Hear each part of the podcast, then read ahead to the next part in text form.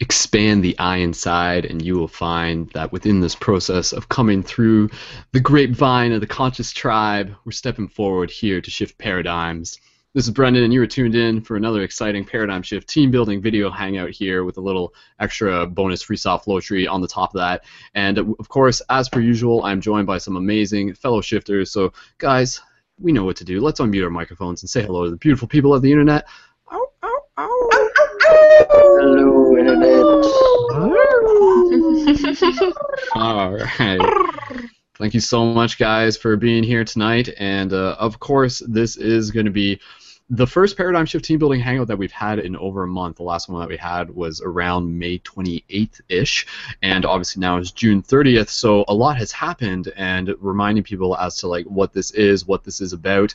This is about the ongoing game to help shift consciousness, and within the team building hangouts, it's a place for us to be able to catch up, to be able to share how the journey has been unfolding from our perspectives, to give each other updates, to talk about future projects we're doing or future intentions, also talking about our common popular themes, even lucid dreaming, dream exploration, lots of really cool stuff. And of course, just inviting you guys who are tuned into this in the future, and also you guys who are also in the team building hangout with me right now, to just share this show, invite our friends, let's get the word out there that Paradigm Shift is live, and give people the opportunity to even join in.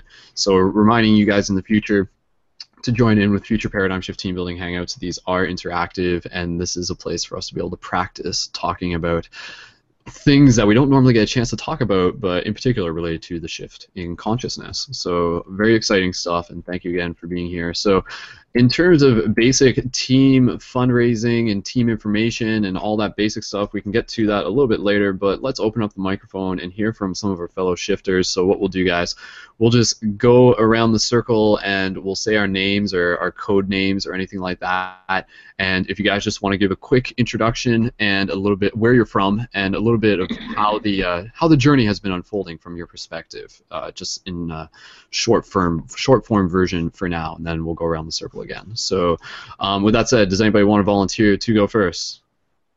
And I will say, people wise, um, familiar faces, those of you who tuned in in the past, we have Ashley, we have Kyle, we have Michelle, and we have Sean and myself, Brendon. So, um, Kyle, looks like you're eager to go first. Is that is that you good for that? Oh, I think you thought you were like, yeah.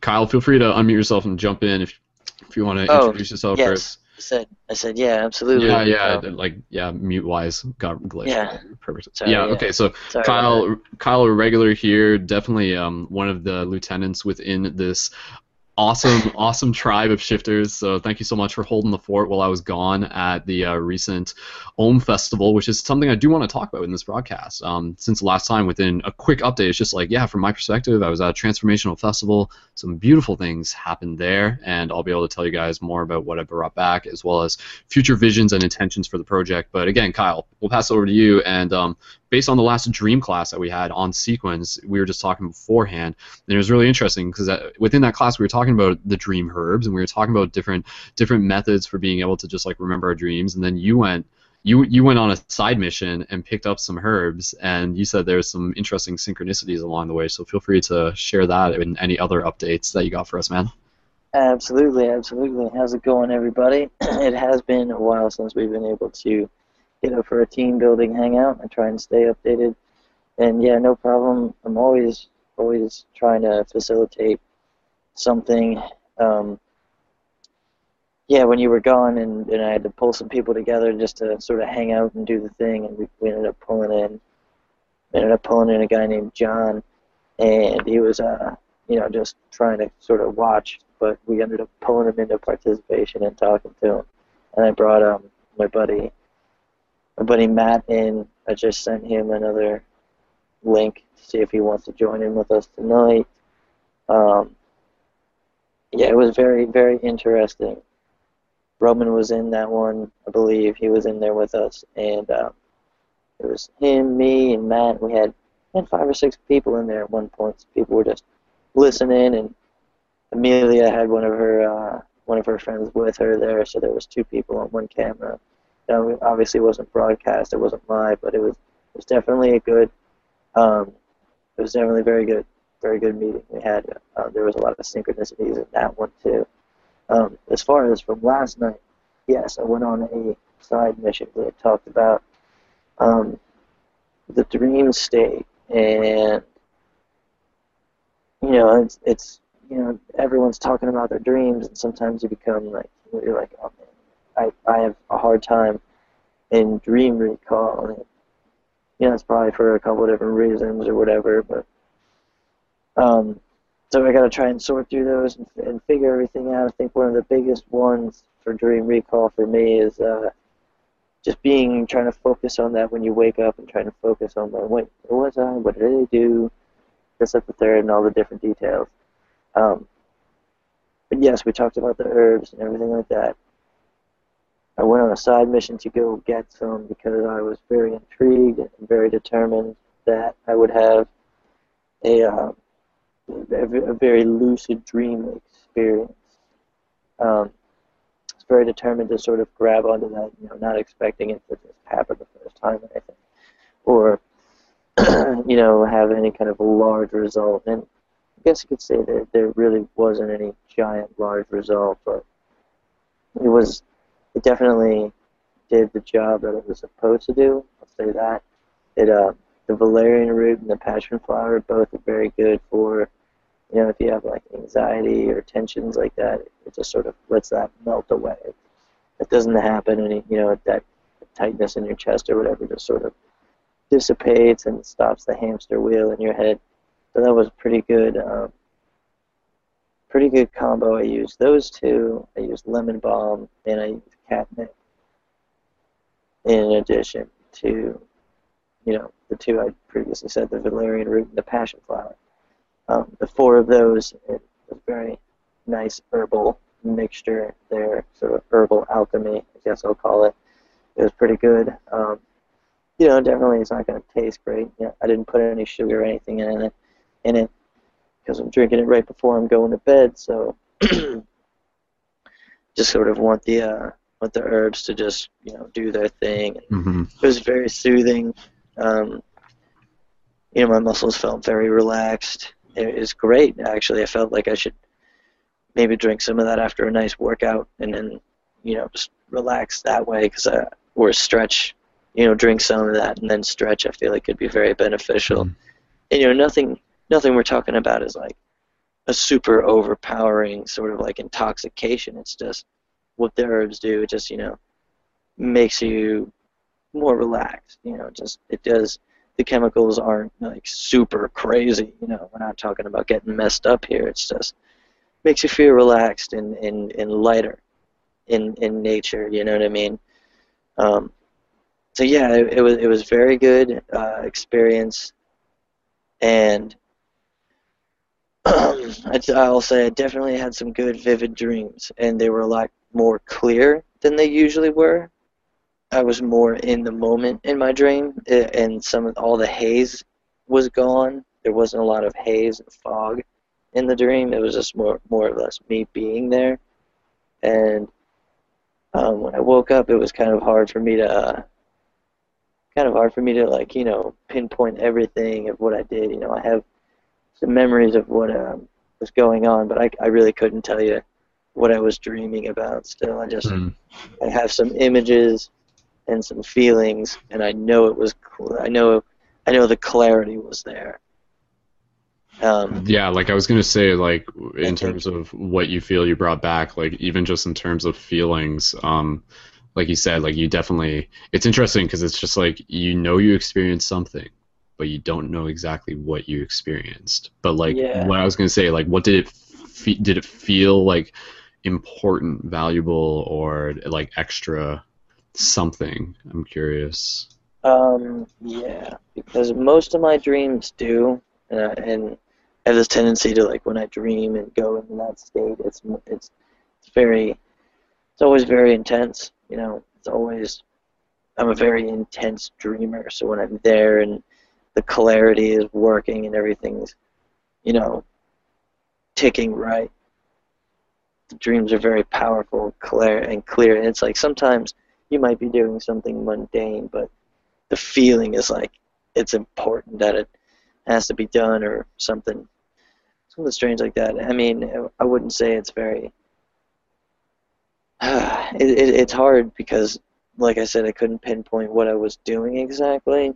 I just know that I was there, I was in the environment, and I have like some images in my head, but they're like so flashy.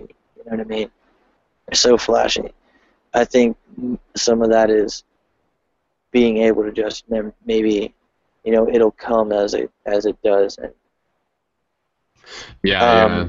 So I'm like sure being able to remember more is gonna, you know, obviously take a little bit more focus when I wake up. Is gonna have to be like kind of meditate out of that, I guess. Yeah, it's interesting to think how like working with that plant encourages you to like meditate more because it seems that through meditation you sort of access like the like delicate nature of its precision, so to speak. It's just like it will give you extra vision, but like yeah, meditation is how that vision will reveal itself to you. So in a sense, like you could work with it and not always like use it to its full potential. So I, like this is me just theoretically going off this and for any of the dream plants really, but I naturally would assume that meditation would be a good way to remember your dreams in general as well as in addition with a plant that would be calling that part and that habit into action because I mean yeah like meditating in the morning when you wake up is like super effective. And even just to like do that and go back to sleep for a little bit is actually yeah. um, something i like to do. But yeah um, let's um let's, let's talk about this just a little bit more. Anything else you want to say? And then we'll pass around the talking stick and get some more introductions and we'll always go back to this. Yeah i was going to say um the synchronicity was oh yeah. the, thing, the synchronicity this is crazy. This is the whole thing right this is the whole thing. The synchronicity was that um most of those plants that I went to go buy from, you know, the natural food store in Newark were growing in my backyard. Whoever owned this house had must have had an herb garden, and there's actually there's actually valerian root growing out front, like the, the valerian plant is growing out front. um, I've got um, lemon. Uh, I have spearmint and catnip growing out there in the old herb garden. So like that's like three of the things that I was gonna. Eat. It's like three of the four, but you know it's good because I picked up some white sage while I was out too. Still I have some sea salt and other things that are good. Yeah, um, that's. What's that, Michelle? I said white sage is always good. Yeah, I would say I would say overall the dream tea was a success. Um, can't wait to do it again. Uh, and yeah, you know, it was it was definitely a, success. If you go, Dope. I would say just do it with the right intent. If you and don't go picking plants and stuff. Like I did a lot of research today before, you know, like uh, a lot, a lot of research today. But when when was this? Uh, a couple of days ago when we did the, uh, you know, like when I went to go get them. You know, do your research first. Don't just go willy nilly like, oh, I think this looks like that. Like, it took me a lot of like a lot of like googling this and like, all right, here's the plant, here's the taxa, here's the kingdom, here's the family, and then matching up and, and a lot of a lot of learning had to go involved there. But uh, yeah, I would definitely say, definitely would say it was a success. Um, give it a shot. Cool. Well, thanks for thanks for the the progress report on that, Kyle. Um, and again, you know, like I definitely for for yourself and any of us going through like similar things, like that's totally like good quest journal stuff to sort of document as well. So um, keep that in the back of your mind. And I know you've been yeah. you've been putting up some good you've been putting up some good posts on Facebook, and I did want to mention um, to just sort of keep in mind like how um, any of us can sort of develop a habit of like not always like posting to Facebook, but then being able to replicate some of it into Quest journals and stuff. Yeah, I know. I've been slacking on that, and I need to get a couple out there. I need to really put some. I think you're forward. the stuff that you already got is like stuff that can be like sort of even just like dropped in and stuff yeah. like that. So yeah, to, like they're already Quest journals, just only on Facebook right now is the only. Yeah, so but I mean yeah. like that's um that's just like a habit that like because I was thinking about that like the idea of um, for myself and for for more of us just to like instead of jumping to Facebook to make the post first, like jump to Paradigm Shift Central to make the fir- post first, and then just like developing that habit, and then you literally send the link to Facebook, which then brings stuff back to the website, anyways. So, Oh um, so I, I want to get more in the habit of like doing that and getting more into dream journaling again, um, sharing dream journaling. Um, I really enjoy doing that. So yeah, Great idea, Skull, because I've been wanting to write more. Like I haven't been, I've been busy, crazy, and um, Mhm. missing writing. And the other day I put on my computer and I actually just put up Word and I put up like, you know, full view where it's just Word. I'm like, this is cathartic. This was like earlier in this year, like doing that was like cleansing for me. So like using the live as a platform of like a journal and like giving yourself that ritual of time to do that or write down your dreams or whatever that is. Because with Yeah. Facebook, like more like not prestigious that's not the word where you're like where like you're conscious of like you're self-conscious more because that's like everybody that you know is like in one sense. But like with with free write on livenet because it's like our audi- it's like our family you know? And then maybe something beautiful will come out that you would want to share like post to facebook you know to use it like a actual journal that's like a good idea Yeah. Yeah, definitely, and and totally like it's yeah, that's that's what we're doing. That's what's happening. So it's good to that's what's happening that's what's happening. Um, yeah, and, and honestly, guys, like I, I know the website's not perfect. Um, as I as as we move forward, I'll have more time to refine it as we go. The important thing is it, it is functionable. It is functional. It does do what it is. You know, it's like any video game. It goes through versions, and I would say in this version, you know, we're still yeah within room for improvement. So it's not quite a beta, um, but it is still a beta. But everything, I mean, even for those people who've been around to the Paradigm Shift project in a while, you'll you can actually like think back to like all like the evolutions of the website and stuff. So um, yeah, it's pretty exciting that we do have this and that it is working, and I'm looking forward to seeing more stuff coming through it. So again, reminding anybody who's um, tuned into this that the main website you can create your profile, and that gives you access to the Quest journals and also to create conscious articles. So creating those, and this is like good information to share with you guys because I'm just gonna click on um, on just like uh, recent articles. So this is um, this is an article by like Michael Brazel that he posted the other day. Sorry, Michelle, you just got feedback coming through on yours, FYI. Um, um, um, what's that? Oh, yeah, I okay. said I will meet Um, cool, cool. Um, so yeah, I was just gonna say this, and then I'll pass it around and do more introductions. But like, uh, as an example of the website working well, Michael Brazel put up a post on June 28th, so two days ago, when we were doing our Dreamcast, and that post, which I honestly have not shared, other than the automation through live, like the LiveNet on Facebook. Wow, that was a really bad, really loud firework outside, so that's why everyone's barking in case people were wondering. It's it's almost Canada Day, so we celebrate Canada Day on July 1st. Um, I know a lot of people get confused about that because sometimes people think we celebrate Canada Day on America Day. Um, that's a common mistake. We don't celebrate Canada Day on America Day. We celebrate Canada Day on Canada Day. So happy Canada Day and happy America Day to people on July 4th. I love it. Oh my goodness. This came up. I was getting ready to say I didn't know. I mean, like it's Canada Day, like you know, like July fourth, seventeen seventy six is a date that happened. Is there Canada Day for like that or what? Um, I'm not exactly sure why July 1st is our Canada Day. I'm sure something happened. Um, so yeah, we don't really have, but we did burn down your White House, so we got that going for us. So that did happen back in the 1812s. So a lot of people- a lot of people always like root back to that. They're just like they're like Canada, eh? and just like oh yeah, there was like you know yes, Eskimos, and then Canadians just like remember that time when we burned down your White House, and they're just like like I don't know, it does something. So Yeah, it's, well, I mean that that is a thing. It, it happened. it happened. that's what I mean. I didn't do it, it's but a it happened. It's a thing. Um, okay, so, so any- anyways, um, going back to Michael Brazel's post, but it's good to laugh, trust me. Um, his post got 56 views within the time that it went up just through LiveNet without the additional relay other than the automatic one that comes through the LiveNet um, Facebook page. And if that didn't make sense, let me just explain that in a different way.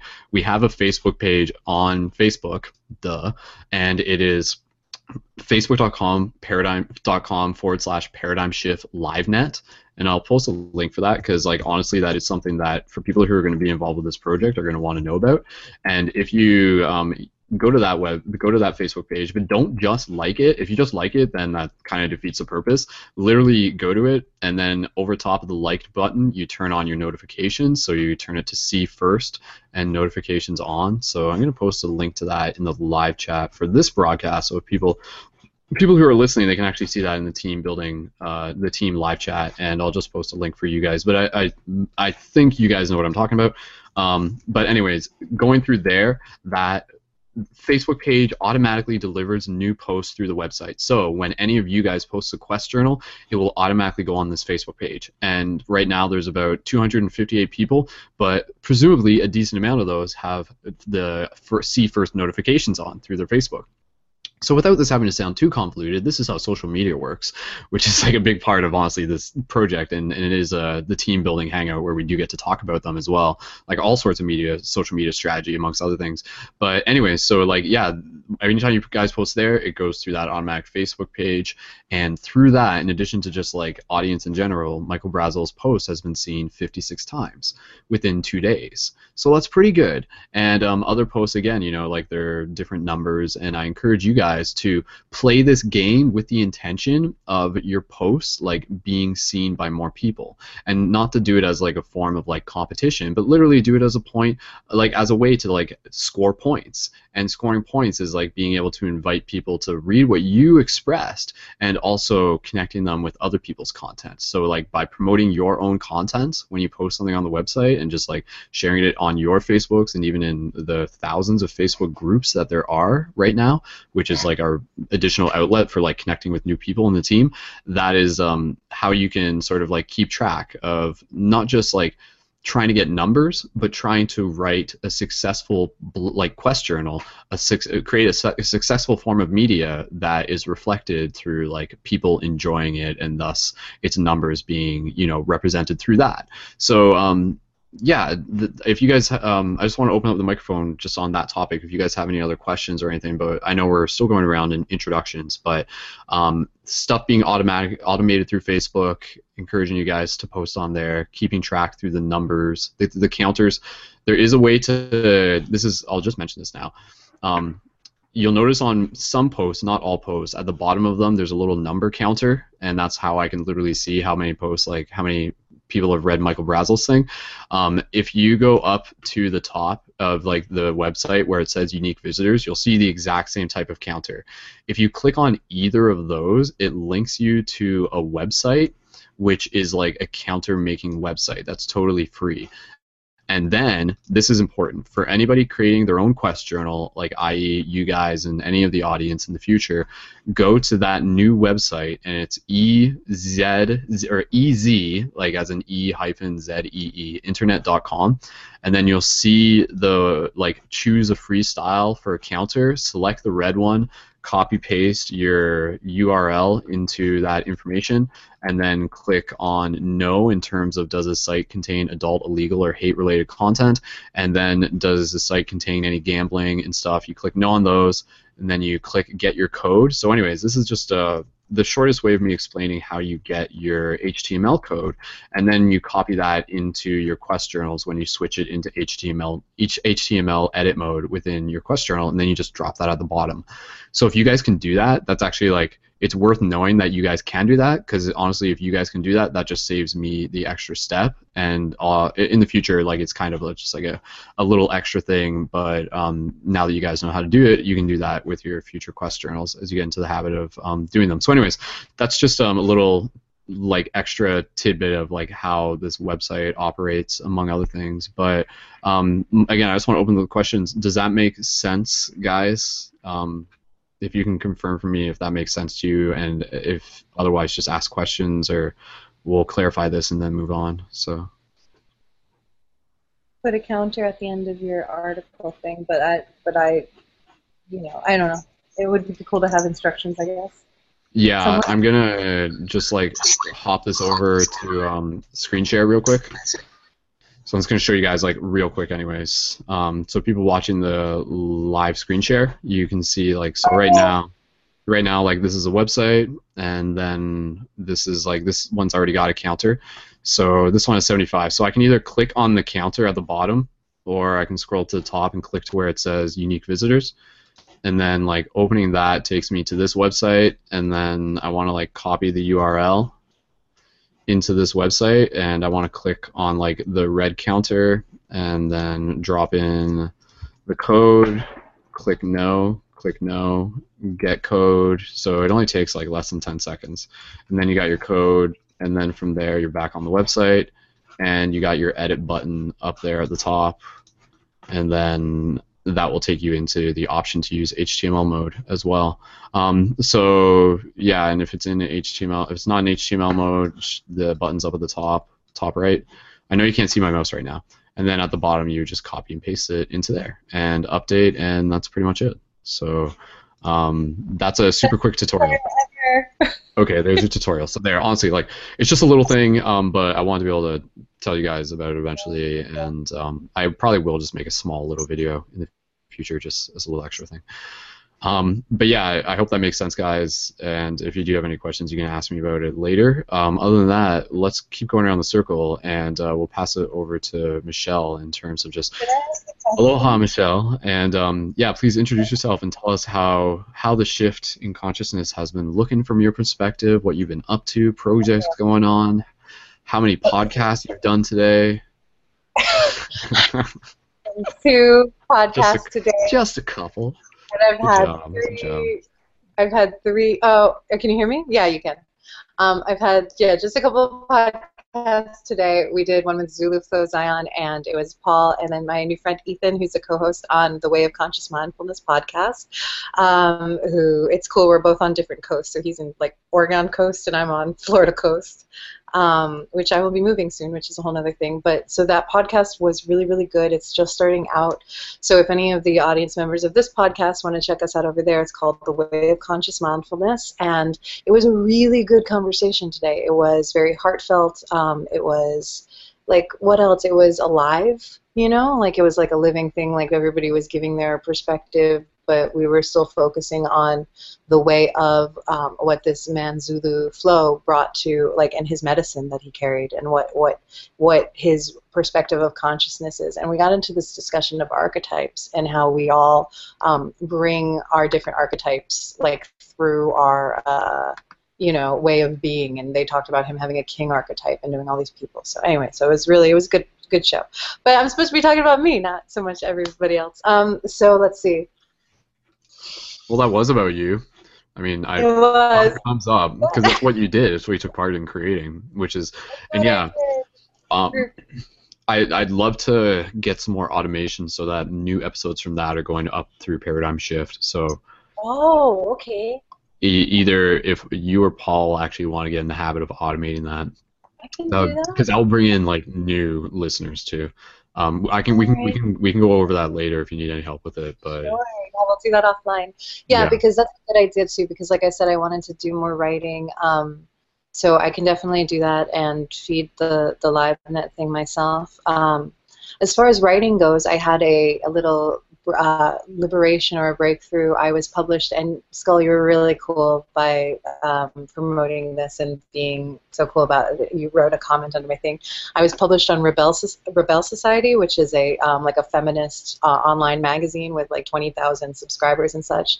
Um, it was an article on unconditional love, basically, but unconditional wholeness and love, um, which I'm now going to write a part two. I'm kind of in the process of writing a part two of this article um, that's formulating itself, and so the so that was really it was really beautiful to be um, to be published on like a big magazine and to step into my authorship. And I want to what I'm planning on creating and writing and etc. Um, is I'm I have a book that I'm working on, and I'm working on synthesizing all of the articles that I've written over the last three years into like a formulated book, and I want to do that. But um, in order to create anything, you have to do it frequently. So again, like writing more, like just putting out poetry and putting out different um, things that are small, just to get in that rhythm of like making that a part of my sacred practice. Because a big intention over the last month that happened to me was that I want two things.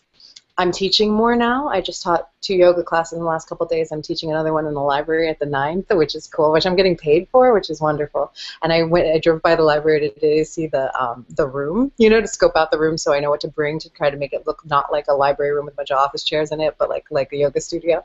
And they have this cool thing on like the letterboard, you know, that thing under churches, and it's like introduction to yoga, June 9th, and I'm like, I took a picture of it. It's super cool. Um, so I stopped teaching for a while just because of whatever. And um, and so now it's like I feel like we're starting a new cycle, new phase of energy, and I'm like just going back to like my home, which is yoga, which I'm I'm really um, in like owning for the first time I think more in my life because it's like when you do something and then it goes away from you and then it comes back. It's like love, you know, like when if you you said it free and then it comes back it's like a part of me now.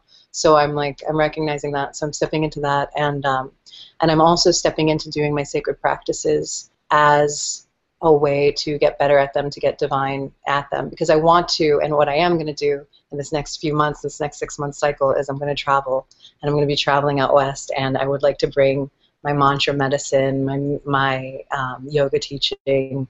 I want to do healings for people. I want to um, I want to be guided and be contacted by others who want me to come and um, who want to share circle space and do sacred ceremony in places. Eventually, I see myself doing that in like a great scale, but like this is like the first venture into that direction. So I'm writing more. I'm teaching yoga, and um, I think that's it. So that's what I'm. That's what I've been working on and creating. Uh, yeah, and um, and doing podcasts and being here. And so, yeah, that's my shift in consciousness. Awesome. Yeah. That's thank you so much for the update, Michelle. That's super cool. Gratitude.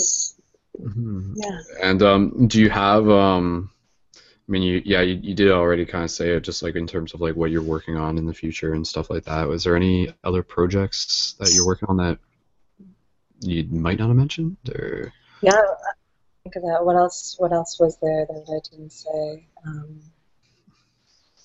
yeah, I don't. I mean, like I'm going on the road, so we'll see. Like California, it might be. Yeah, I know that you have up, you have a hookup with California. Can I? So can I just say synchronicity wise? I mean, like I really don't know what the the tour because you you and you have talked about this, like that dream of like going and visiting people who are. Oh, I should use our map and stuff like that. there you go. Where already got it.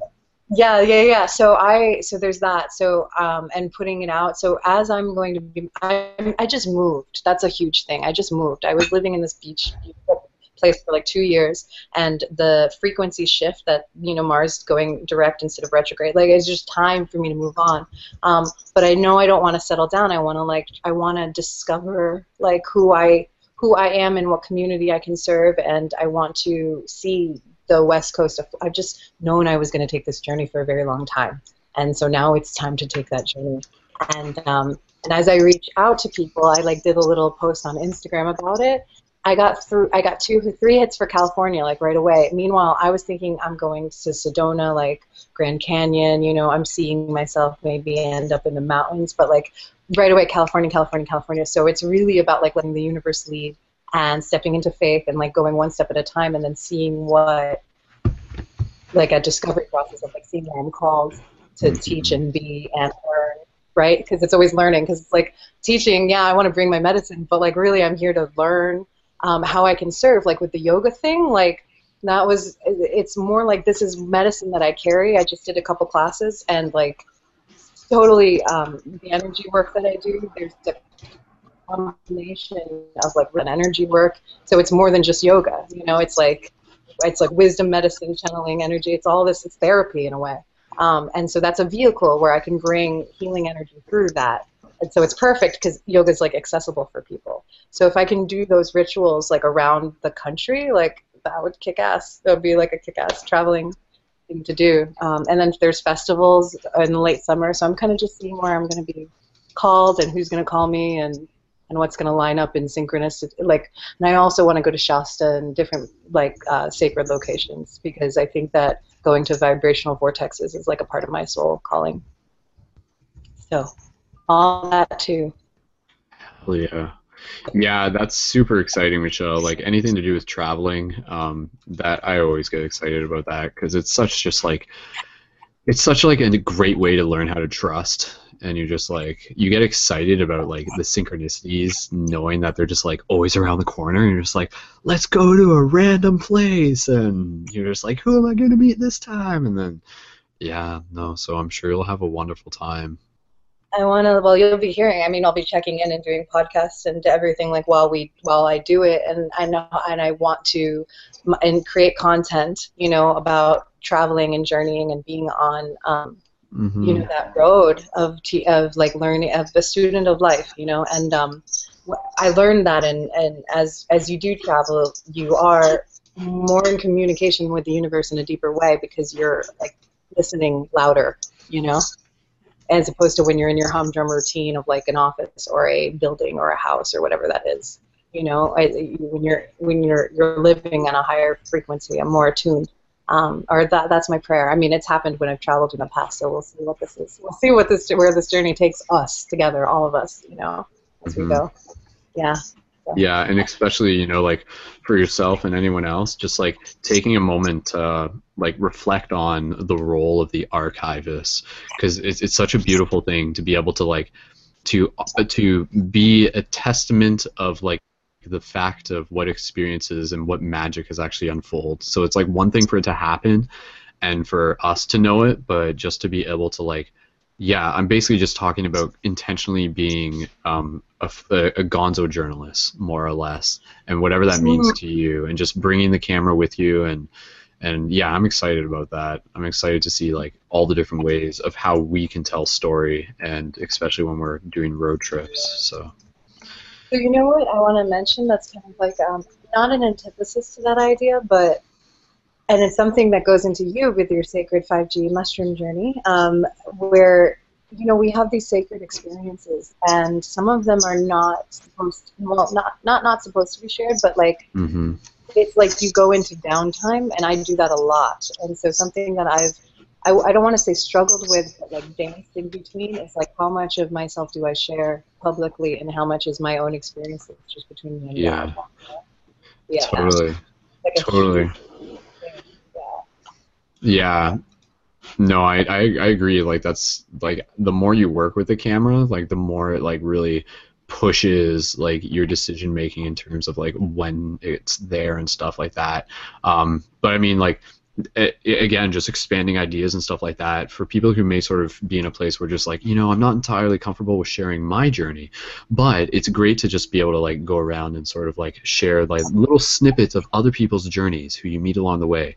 And there's actually um, on the website, on the Paradigm Shift Central website, for people when they get a chance, I really encourage them to go and look at the Quest Journal by um, our friend Max, and it's called. Um, wow, I forgot how far back it scrolls back here.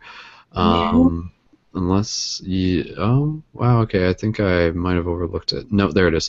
If you go back to June 9th, there's a Quest Journal entry, and it's um my journey through Europe, finding a new way of life, and it's basically just like him traveling through Europe, but he's like making these little vlogs, and they're really more focused on just like the people who he's meeting as well, and he's like spending time on like different farms and like meeting different artists, and yeah, it's it's, it's really it's really like a cool just like example of like things that can be done in terms of you know going on adventures and bringing a camera, but totally like I agree like acknowledge I, I totally acknowledge and agree that like being there without a camera and like without having to like worry about documenting and totally just like recording it through your experience is like super important and i love doing that and stuff like that so yeah both. like some interpersonal stuff that you go through with people is like hard to translate onto camera and sometimes mm-hmm. you get in your head about like like what like I was just imagining as you were saying that like me in the Grand Canyon, right? And like so of course I'm gonna want to sing and I'm gonna want to like I did when I was in Nepal. And there's something beautiful about recording and singing and doing a prayer for the people, you know, because people need to see it. And then another segue I want to just say is I saw like a little snippet. Elizabeth Gilbert, who wrote Eat, Pray, Love, is one of my favorite authors. And I saw like in an Oprah magazine today, actually, when I went to the yo- when I went to the library to check out the yoga room, um, and it said it said like, oh my god, her article made me realize that there's for blah blah blah blah blah. And I was like, that's why you need to write more, is because this is it's it's medicine for people who are suffering. Like they, you need to put your shit out there because it's important. Um, Yeah. So yeah, it's like you talk about all the time about like the call to leadership. You know, you have to do it because you have to do it. But sometimes you get in your head about like I'm gonna make this, you know, and it takes you out of like being in the moment. So I want to bridge. That would be like a really cool intention to have is to like learn how to get that synthesis by by you know by doing it by living it. Yeah, yeah, it, it's totally, um, yeah, it's something I'm really interested in because I feel there's just a lot of potential when more people, like, in a moment, can be able to like turn the camera on. You know, like if there is a moment where the suddenly the universe is just like this is happening and like it's gonna go by fast, and if you're not ready for it, then you know, and and so there's like windows of opportunity, um, and so it's just yeah, the camera for me is a very metaphysical thing, especially when you think about it. It's this idea of it's, it's literally, and they even talk about this in Waking Life, and I love how they talk about it. There's like one discussion, and the guy like turns into a cloud by the end of it. But you know, it's just like capturing like individual moments of God in just like succinct Goodness. frame and everything. Like every single frame is just like a moment of God, like a moment, and, and he says it in a really cool way. But um, yeah, like literally, like it's so easy for us to just like perceive it from the material idea. It's just like, oh, it's a camera, it's like recording things, it's video. It's so common. It's so normalized now that we sort of like if you step back and you're just like, oh my god, you know, like when I'm filming something, like I'm filming God dancing on stage, and like that can be anything. Right. That can be anything. It's in that moment.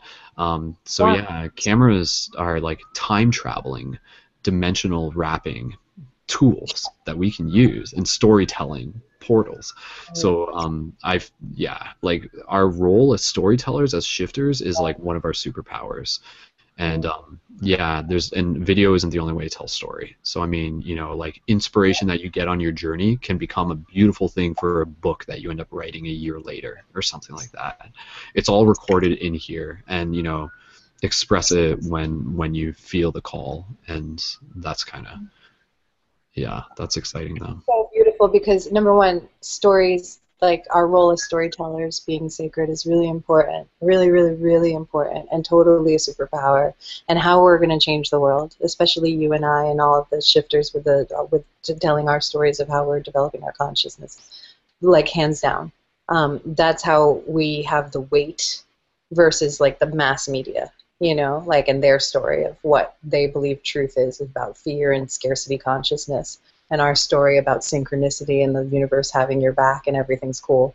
And we can relax into that because that is going to be needed so much over the next like five, ten years for sure.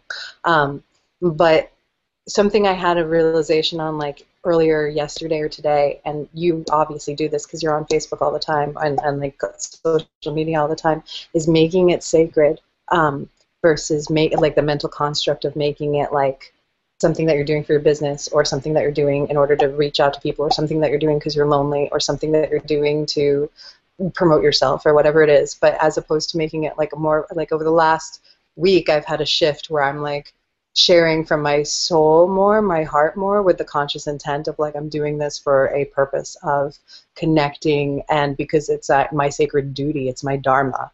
And and that and this is a part of it. And that's my and this is my voice and i have to honor my voice. And it, in a way like if you want to think about like self-esteem like i'm honoring my voice and my opinion and my my validity as a soul and expressing myself. And i just like had that and it changes that as opposed to any other head trip you would put on facebook. And that's beautiful to say like that that is it's just a recognition that anything you do, if you wrap your mind around it in whatever in a way that makes it holy, then you're making it holy. And the one other thing I want to say, just because this is totally the place to say it, is I and for anybody else who is going through change at this moment, because there's a huge changes going on. I left this place that I lived that it was my favorite place, and I could not imagine as I knew that I was leaving it, I could not imagine that I would ever live anywhere else, that I would ever be happier anywhere else, because it was like this kick ass apartment with this giant window, and it was just a really beautiful place. And however, I'm staying um, for a month. I'm staying in my girlfriend's place across the street in her little beach house. And I left all the stuff. I took all the stuff out of my place and I set my little grid frequency here.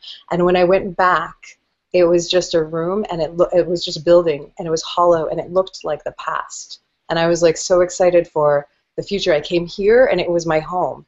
And I was like, it's where our intention. We imbue things with our intention. So whatever whatever thing we give, whatever potency we imbue whatever with, um, it's the power is within us. So nothing that you're no job, no relate, no nothing that is like anything um, is can uh, I don't know. The future is always better. The future is always um, yeah, I think I said it. I think I transmitted it because I, I ran out of whatever juice that was. But it's so important that people go into these changes because they will be good for you. And that's all I have to say. So, mwah. hmm Ooh, child, things are gonna be easy. Ooh, child, things are gonna be bright. Someday, Someday. walking the I knew we were going to say Yeah, it's funny 'cause, beautiful like it's really hard to sing on this because like it's out of sync. But like it's just like whatever, I don't care. Someday Yeah. the world is much brighter. And then it- and then it like goes like it goes like really hard. Well, actually, we went pretty hard there, so um, I love you. we go hard. So I love you too. Um, yeah, yeah. Like it's an interesting thing though to think that like the like I guess that's a question though. But like, is it always going to get better? What does better mean? You know, is that just like more of a an evolved relationship between ourselves and things? Could something be worse and yet still still be better based on the individual? Um, but I definitely say that the future is evolving us closer to like more opportunities for expansion. So yeah, and then it's like I guess the alternative is just like expansion and contraction, which I guess is okay because it's not even when you're contracting, you're still expanding. Because it's more of like a spiral process opposed to like a back forward. Like you're always kind of like moving forward, but then and like you're like a breathing. You're kind of like this like giant like tube snake flying through space that's like and that's like you like, expanding and contracting. Yeah. That's exactly how it is. Maybe. Um, So the, the Book of Runes says um, the new life is always. He said they say when you're talking about gestating and dying, remember the new life is always greater than the old. the So new ways are always greater than the old. Is that what it says? the new life, the new life is always going to be greater than the old. So don't cling to the old. Um, Mhm. And that's yeah, that's basically the punchline of what I wanted to tell people who are going through changes. It's don't resist it because like you won't be able to see that sometime. Yeah, so that's it. That's my wisdom there. Cool. cool. Don't resist. Don't resist. Go forward. Yeah. It's a very powerful thing to move forward with with like that because that like definitely helps us step into our courage when we just sort of like switch our paradigm of just like having those ideas in mind. So yeah, yeah, yeah, definitely. Mhm. Cool. I mean, it's basically the, that idea that the universe has your back. Like, just like it's summed up into that, it allows you to just like do stuff. So, I mean, yeah, like even with my own experience, like working with uh, the five gram sacred mushrooms, it was just kind of like I felt good going into it. So it's just like, just like, all right, like, you know, like knowing that the universe has my back, and even still, like maybe the universe having my back could have meant like a bad trip or something like that because maybe that could have been what I was supposed to have. But like even just being like open to that, it's just like, all right, universe, like you know, like I am ready to accept what you are here to give me, and Oh, just like with Okay. gratitude, with gratitude, and then just like again, you know, applying that to like experiences far beyond the psychedelic experience in itself. Um, and again, if people are curious and uh, tuned into the broadcast at this point, um, there is a secret video going around of my five gram psychedelic uh, sacred mushroom experience, and um, the, in order to see that, it is available right now through the team Patreon, or at least it will be literally in the next couple hours after I post this, and uh, after I post that, and uh, again, like it's like really like I know even like filming it and watching it, like it's very rare footage, and it is like footage of like this like yeah like very rare and sacred because it's like within this like space that was created through the ceremony of just like from my own perspective, I'm just like thinking about it right now. Like, I mean, my words will only be able to explain so much, but yeah, the mushroom experience is something that in this situation allowed me to like viscerally see the dream, um, the dream reality, the dreamness of this reality being very apparent. It wasn't just like, oh, this like looks super cool or something like that. It's just like this blatantly feels like what dreams feel like. And so it's just this idea that like even right now in our physicalness, we literally are still in that dream space and we just don't always feel like we are but psychedelics can like literally bring that feeling to the surface because it kind of pulls back the filters that convince us that we're not always in a dream space in the same way that when we're actually in a dream we convince ourselves that we're not in a dream space either. So it kind of like works in both levels. Um, so again if people are, are interested in that video right now it's available through the team patreon. And uh, again patreon.com forward slash brendon culliton. And huge shout out on the patreon because we did reach our uh, monthly goal for 600 by the end of today, and uh, we're at 602, which means our next milestone will be 700 by the end of July. And July is going to be an exciting month because they'll also have the opportunity for Patreon supporters to get early access to Journey to Lucidity 3, and I'm going to try and finish that and get a version of it online before my birthday or on my birthday, which is July 18th.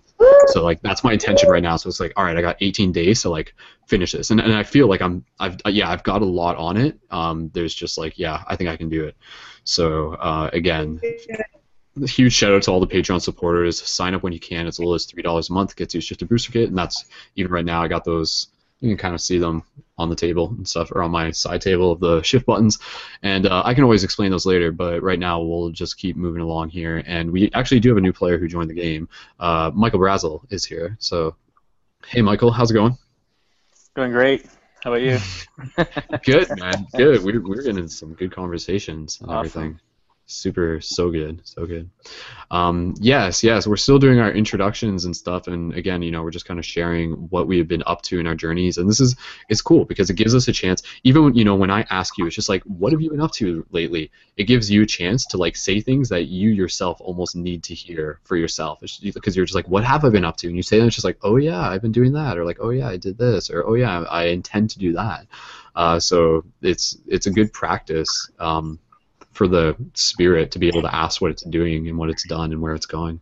I feel so. Group discussion and mirror techniques all around. Um, we'll pass over to Sean in a minute, but Michelle, is there anything else that you want to just say in this moment before we pass the talking stick? Hmm. Oh well, I can say one more thing that came up actually. I saw it on. Um, it was about. It's about the buttons. Um, the I saw you something about the Icarus kid from the Instagram and him going on a journey, and I saw that. Happened to see that on yesterday, and uh, I was thinking that I should get the buttons from you in order to do that. But I actually don't know who he is, and he he just he Instagrammed me as well. So um, I was wondering if there was like a synchronicity there or something. Oh, interesting. Um, he, he he messaged you, eh? he he like followed me on Instagram or hearted me. There was some connection, and then I and then I did it back because there was like a one of those um, electricity things, uh, you know, where you just know you're like, oh, that hmm. actually, you know what? He looks like a kid in Guatemala that I hung out with, and I thought it was him. And I was like, hmm. oh, but I don't think it is. And then I saw him on yours, and then you actually wrote something that said like a big thing about him and the buttons, and I was like, what? My So- brain, you know. Did he just heart? Did he just heart? Because I tagged you in a post. Did this just happen, or is No. this from? It was like before, uh, within the last few weeks, and then I saw it Oh. again. So Oh, oh, so before I even put up the post, then yeah, Uh-huh. that makes before I even yeah, that's awesome then. Yeah, um, yeah, totally. Like exactly. Like he's a that's that's a really cool story because like he's traveling across America, similar to you, very soon, and he leaves on the fifth, and like. I like had to get the buttons to him, and um, yeah, we ended up like paying for like FedEx. So we actually like ended up paying like so much for the buttons, but like they're gonna get there on time. So it's just like I had because I wanted to make it happen for him because I was just like if I don't get it to him then then he wouldn't have them but it's going to happen and, and yeah I'm excited for him because having shift buttons when traveling like they're easy ways to meet anyone literally having those it's just like see a stranger it's just like not anymore like go over and you know just turn them into friends so it's pretty powerful hey there's a bug on my hand guys I think I don't know where he came from but he's here now okay, so that, and he jumped away I love those forgiveness things. Um, sorry, one second. Hey, Dustin, we're just gonna mute your thingamajig. Okay, no problem. Uh, yeah, okay, perfect. Um, yeah, um, just plug the headphones in when you get a second. What's that, Michelle? I gotta throw down for some buttons apparently because I love those little green Oh. bugs. Oh. I'll get you some buttons, Michelle. When do you leave? Word. Um, not for a month. I felt like I'm going Perfect. from um like the next. Yeah, I won't make you FedEx them to me. Okay. But um, so that Icarus kid is going from the west to the east, or no? Florida. He's leaving from Florida. He's not leaving from Florida. Yeah, he is. Um, Takamatsu, Florida, or something. So it's what is it? It's not that. Because I thought that he was in He's in Florida, and I Ta- Tequesta, Tequesta, Florida. Florida. Yeah, All right, I aren't- are to- you still in Florida? Yeah. Are I'm you in anywhere Pennsylvania. near Tequesta? T E I have no Q idea E what- S T A. Well, maybe you are. Maybe he's on the team already. He may be. He should be. Yeah, well, I'll now that I know he's in Florida, obviously I'm supposed to hang out with him. That's funny. Well, he's leaving on America Day, so. Actually, he's not. But I just wanted to on like July 6th, I think. So. Good day. I've never heard of- July 4th America Day now, by the way, just so you're in on the Oh, joke. It's just Yeah. yeah. There's Canada Day and then there's America Day. So, but apparently you guys don't call it that, which I think is weird because I totally think you should. Um, going through the Oh. 1111 Stargate portal, just want to give a shout out. Um, just went through that 1111 uh, while laughing, while having a good time. So, yeah. Okay, Michelle. So- um, yeah. Any last thing, and Last- then we'll, we'll pass it around. Last thing, 1111, and um, uh, I'm totally driving through that area, so we'll see. I'm going to be driving through that area soon, so we'll see. Tequesta. Cool, cool, cool. Awesome. Well, Nothing synchronicity. Nothing else. No, I love you. Bye. Bye, Love everybody. Okay. thanks, thanks again, Michelle. And uh, again, you know, for people tuning in and, and they're just like, how do I get more of this Michelle character in my life? Um, we'll include the links into the show notes. it's cool when like people become like channels that you can tune into. You know, it's just like, what do I want to watch on TV? It's just like, who do I want to like see? Whose lives do I want to see? You know, like literally, we're all on one big live broadcast network sort of thing. So, um, infiniteeverything.net is her main website, though. I can tell you that. So, uh, again, Michelle Infinity on Facebook, and you'll find the links for herself and anybody else in the show notes for the Paradigm Shift Team Building Hangout for June 30th. So, um, yeah, in addition to that, guys, uh, there's basic stuff that I can mention, but I'll, I'll do it later. Um, in the meantime, let's keep going around and getting some more people joining in the conversation. And um, Sean, are you still there? Like, you literally, your video feed dropped out. Did your audio feed drop out? Because I was going to see, um, based on order, if Sean wanted to jump in, but he may be back in a second. Um, so, with that said, uh, I'd be happy to pass it over to Michael Brazel. And um, again, you know, just kind of like using this space as an opportunity to say what we as shifters have been up to and any projects that we might be working on and just like the exciting stuff that's going on and what we're learning and what we got planned moving forward. So, Michael, go ahead and uh, jump right in. Here's the talking stick for you. So, it's good to see you. awesome. Yeah, good to see you again. It's like we were just here. Just here.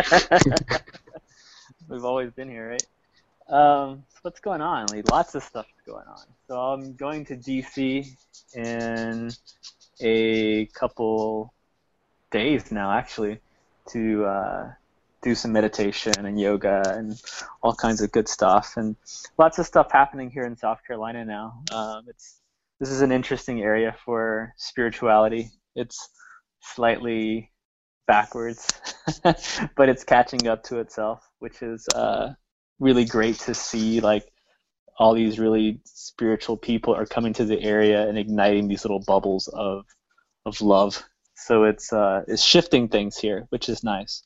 I'm working on integrating a lot of my yoga work with a lot of my work as a witch. So I started a new site called Bhakti Witch, and it's B H A K T I witch.com.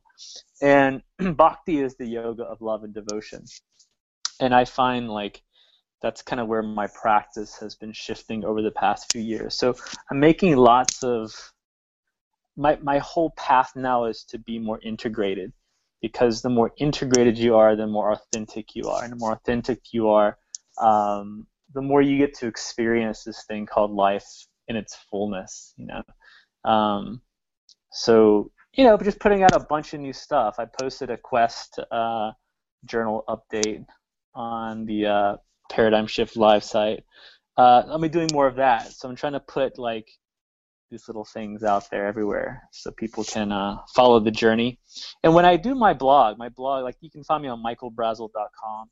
And then there's all like the tons and like I think we had 400 hours worth of um, audio for the uh, radio show that I have on Blog Talk as well. So there's lots of ways to find me. So much stuff out there. Um, but right now I'm just focusing on doing this new yoga thing. You know, integrating yoga and magic and using the body as a tool to access that magic. It's often the, the part that gets left out. Like people want to do these like really grand rituals and they want to like you know effect and manifest, but it starts here. Like love starts at home, so you have to love the body first. Let the body be the vehicle through which we access those deeper levels and layers of magic. It goes back to that phrase that was over the Oracle of Adelphi's, you know, space. You know, know thyself. And the more you know yourself, the more you can wield and project that magic out into the world so just some powerful stuff moving in that space for me. Um, you know, when I'm not doing that, I'm just watching the dogs. You know, just watching the dogs live and play. That's like that's my meditation. I learn more about mm. God by watching my dogs than I have like ever reading any book. what do they What do they teach you? Like, you know, it's like top three things that dogs teach us about God, life. They teach you love. God, teach you us know, it's like they do. It's like God backwards, right? They teach you like this unconditional love, but they also teach you separation. Like you, you, you understand that longing because, you know, the minute I go to walk out the door, I'm just gonna go run some errands. One of my little dogs, she just kind of sits at the door and it's like, it's like your heart breaks because there's this look in her eyes. You just see this this love, and she knows like you're going. And the minute you step out the door, like you cease to exist you know but the minute you walk back in all that love is still there you know it's like this this unbreakable chain of love that just exudes from them um, you know i think that's the biggest thing that i learned from my dogs you know and we can learn that from just like looking at trees and stuff. I think too often we spend so much time um, on, with screen addiction like we're so addicted to our computers and our gadgets and our cell phones and our whatnots that we forget like there's this whole like really fantastic world out there that's just waiting for us to show up. And you know just walking around seeing everyone on their cell phones and no one's like watching. Like i was at whole foods today and there's these amazing colors in the sky. Like no one was looking at these amazing colors in the sky. It's like these beautiful pinks and purples and blues and um, the clouds were all these like really cool shades and shapes and colors and everyone was looking at their cell phones and i was like man you know we're missing out on this um, and then even earlier it was raining. It just was raining a little bit. Everyone was like running to get out of the rain and i was like running into the rain you know? It's like we take for granted the fact that we have this opportunity to feel the rain on our skin you know? And one day we're not going to have that chance anymore you know? So my whole thing now is not taking those moments for granted. It's not missing out on those things those times to connect it's like that's the most important thing for me now is connecting and however that manifests So, Cool, um, man. Um, I had a really weird was- experience once relating to rain. Go ahead, I, Evan. I lived in Hawaii when I was a little kid. I was about, uh, I guess, seven, and one there was we lived in a neighborhood that had uh, two mountains that came together. They were shaped like a L, sort of, and there was a jeep trail that went all the way up to the top, right between the mountains. And at the top between the two mountains was a little flat place, and it used to be a horse corral there. And all that's left of it, concrete trough and a gate, the posts for a gate, a swinging gate. The fence was gone. And my next door neighbor, a girl named Allison, uh, she was like my best friend. She was 12. She said, "Let's take a, tra- uh, a, a hike up the trail and have lunch." You know, so we get you know a backpack on, we get peanut butter sandwiches, and whatnot, and we we track uh, up this trail uh, going uphill all the way. It's about a mile long, and all the weird thing was all the way up the trail, all the tall grass growing on both sides of the jeep trail was laid down going uphill, as if somebody had driven up the hill in a jeep with a big, long, really like a 14 foot wide 2x4 chained to the back of the Jeep. And as it dragged up the hill, they just laid all the grass down going uphill. And we thought that was strange. So we get up there. There's a, a, a boulder that weighed about four tons, shaped like a coffin. And we sat on that thing and had our lunch. The gate swang into the wind. Everything about this day was backwards. It was completely backwards. We, we, we couldn't figure this out. It was creepy. You know, we were kind of creeped out. So we had our fun, ate our sandwiches, and about two hours later we come down the hill. This time we're coming down the, the trail, and all the grass on both. I'm not telling you a story. This is the truth. Both sides of the trail, the grass on both sides was all laid down, going downhill this time. The actual, actually, uh, the opposite of when we're going up all the way down this trail, about a mile long. We were really freaked out by this, and just about the time we started to get to the end of the trail to get back into the neighborhood, it started to rain.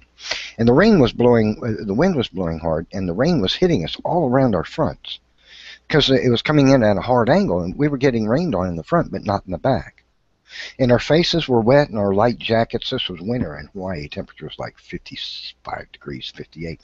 You know, that's cold, you know, for Hawaii. And we got sucking wet on the front. And so we started to run, and we had only about 100 yards to go, and we ran up under the carport at our house, my house, and uh, we were soaking wet in the back. But we were dry as a board in the front.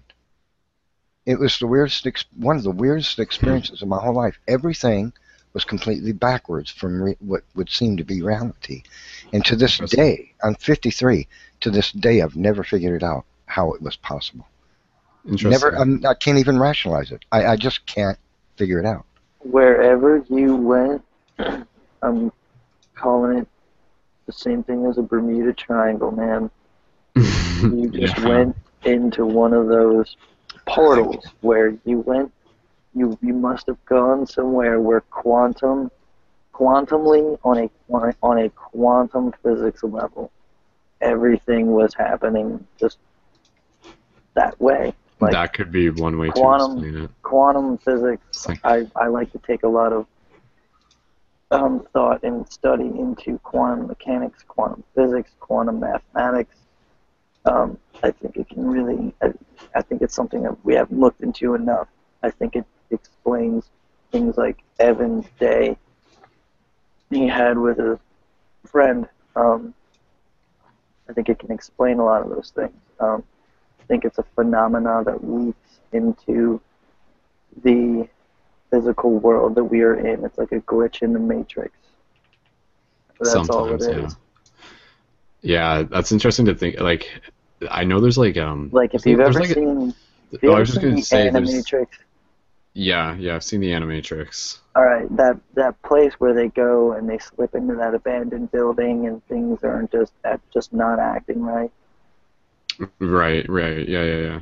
Yeah, That's I was gonna like say like what it is. There's like a subreddit on Reddit, and it's all just sort of about like glitches in the Matrix that people talk about. But I mean, yeah, it's just like, oh, is this something we forgot about or overlooked, or is there like something else like very peculiar? But I mean, the peculiarness of this reality does come through in different ways. Um, that'd be something we want to talk about. I do just want to take a, a moment here as we keep going around uh, in the circle. And thanks for uh, thanks for joining. I just want to give a shout out. Um, we do have a few new players who have joined the game, so shout out to Evan and thanks for sharing the story. And uh, Johnny's Absolutely. here, and also Dustin uh, as well earlier um, had popped in for a bit. So we'll, I'd like to go around and, and we'll get some uh, brief introductions, um, and then we'll just sort of keep popcorning the conversation around. But uh, Michael, I, I, was just curious. I, I, just wanted to like ask you um, one more thing uh, to pass the talking stick back to you. But because I'm sure people are curious, and, and you know they don't always yeah. hear like everyone talk about being a witch and uh, I'm just kind of curious as to like what being a witch means to you, um, mm-hmm. and if that's something you can just like add some clarity to, like in any way. So. Yeah, absolutely. It's not a word that you hear often, especially um, you know, not one that you hear guys use a lot. Um, though there are a lot of guys who use who claim the title um, of being a witch. And for me, it really just means stepping into my power. Um, witches, through history, have been edgewalkers. Um, we're the ones who hold the mysteries. We're the ones who um, collect those insights from the fringes. Um, you know, and part of my path has always been to walk the edge. Um, we can tap into those subtle energies that are around us. We have learned to listen to the earth and the movements of the wind. You know, we can see things um, either because it's something we naturally do or it's something we've trained to do. Um, and for me, it's been a little bit of both. I've had the fortune of working with some pretty powerful witches and have studied in some very specific systems to do the work that I do. So not only is my being a witch something that I claim as personal, it's something that I also do as professional. Um, and in the tradition that I practice, the Anderson Fairy tradition, um, it is an ecstatic tradition, which means we are a tradition that believes in those subtle movements. And for us, our gods are as tangible as you know you are to me. They're they're real, and for us, um, everything moves to that place of ecstasy. Um, so a deeper connection to the self, a deeper connection to self-empowerment, self-embodiment, um, and self-possession. So um, for me, it's really you know to simplify it would just be stepping into my power and using that word to create a container for that power. Um, and there's a lot that goes into studying witchcraft, and depending on what your interests are, I mean, you can go in a variety of different directions with it. But you know, when you wield magic, you can create glitches in the matrix, and that's pretty much what wielding magic does. You know, we can by will create those glitches using either ritual, using tools or practices that have been handed down through um, time immemorial to do that. So that's what magic is, you know? And I think everyone has the ability to tap into it. We're just all going to call it something different, you know?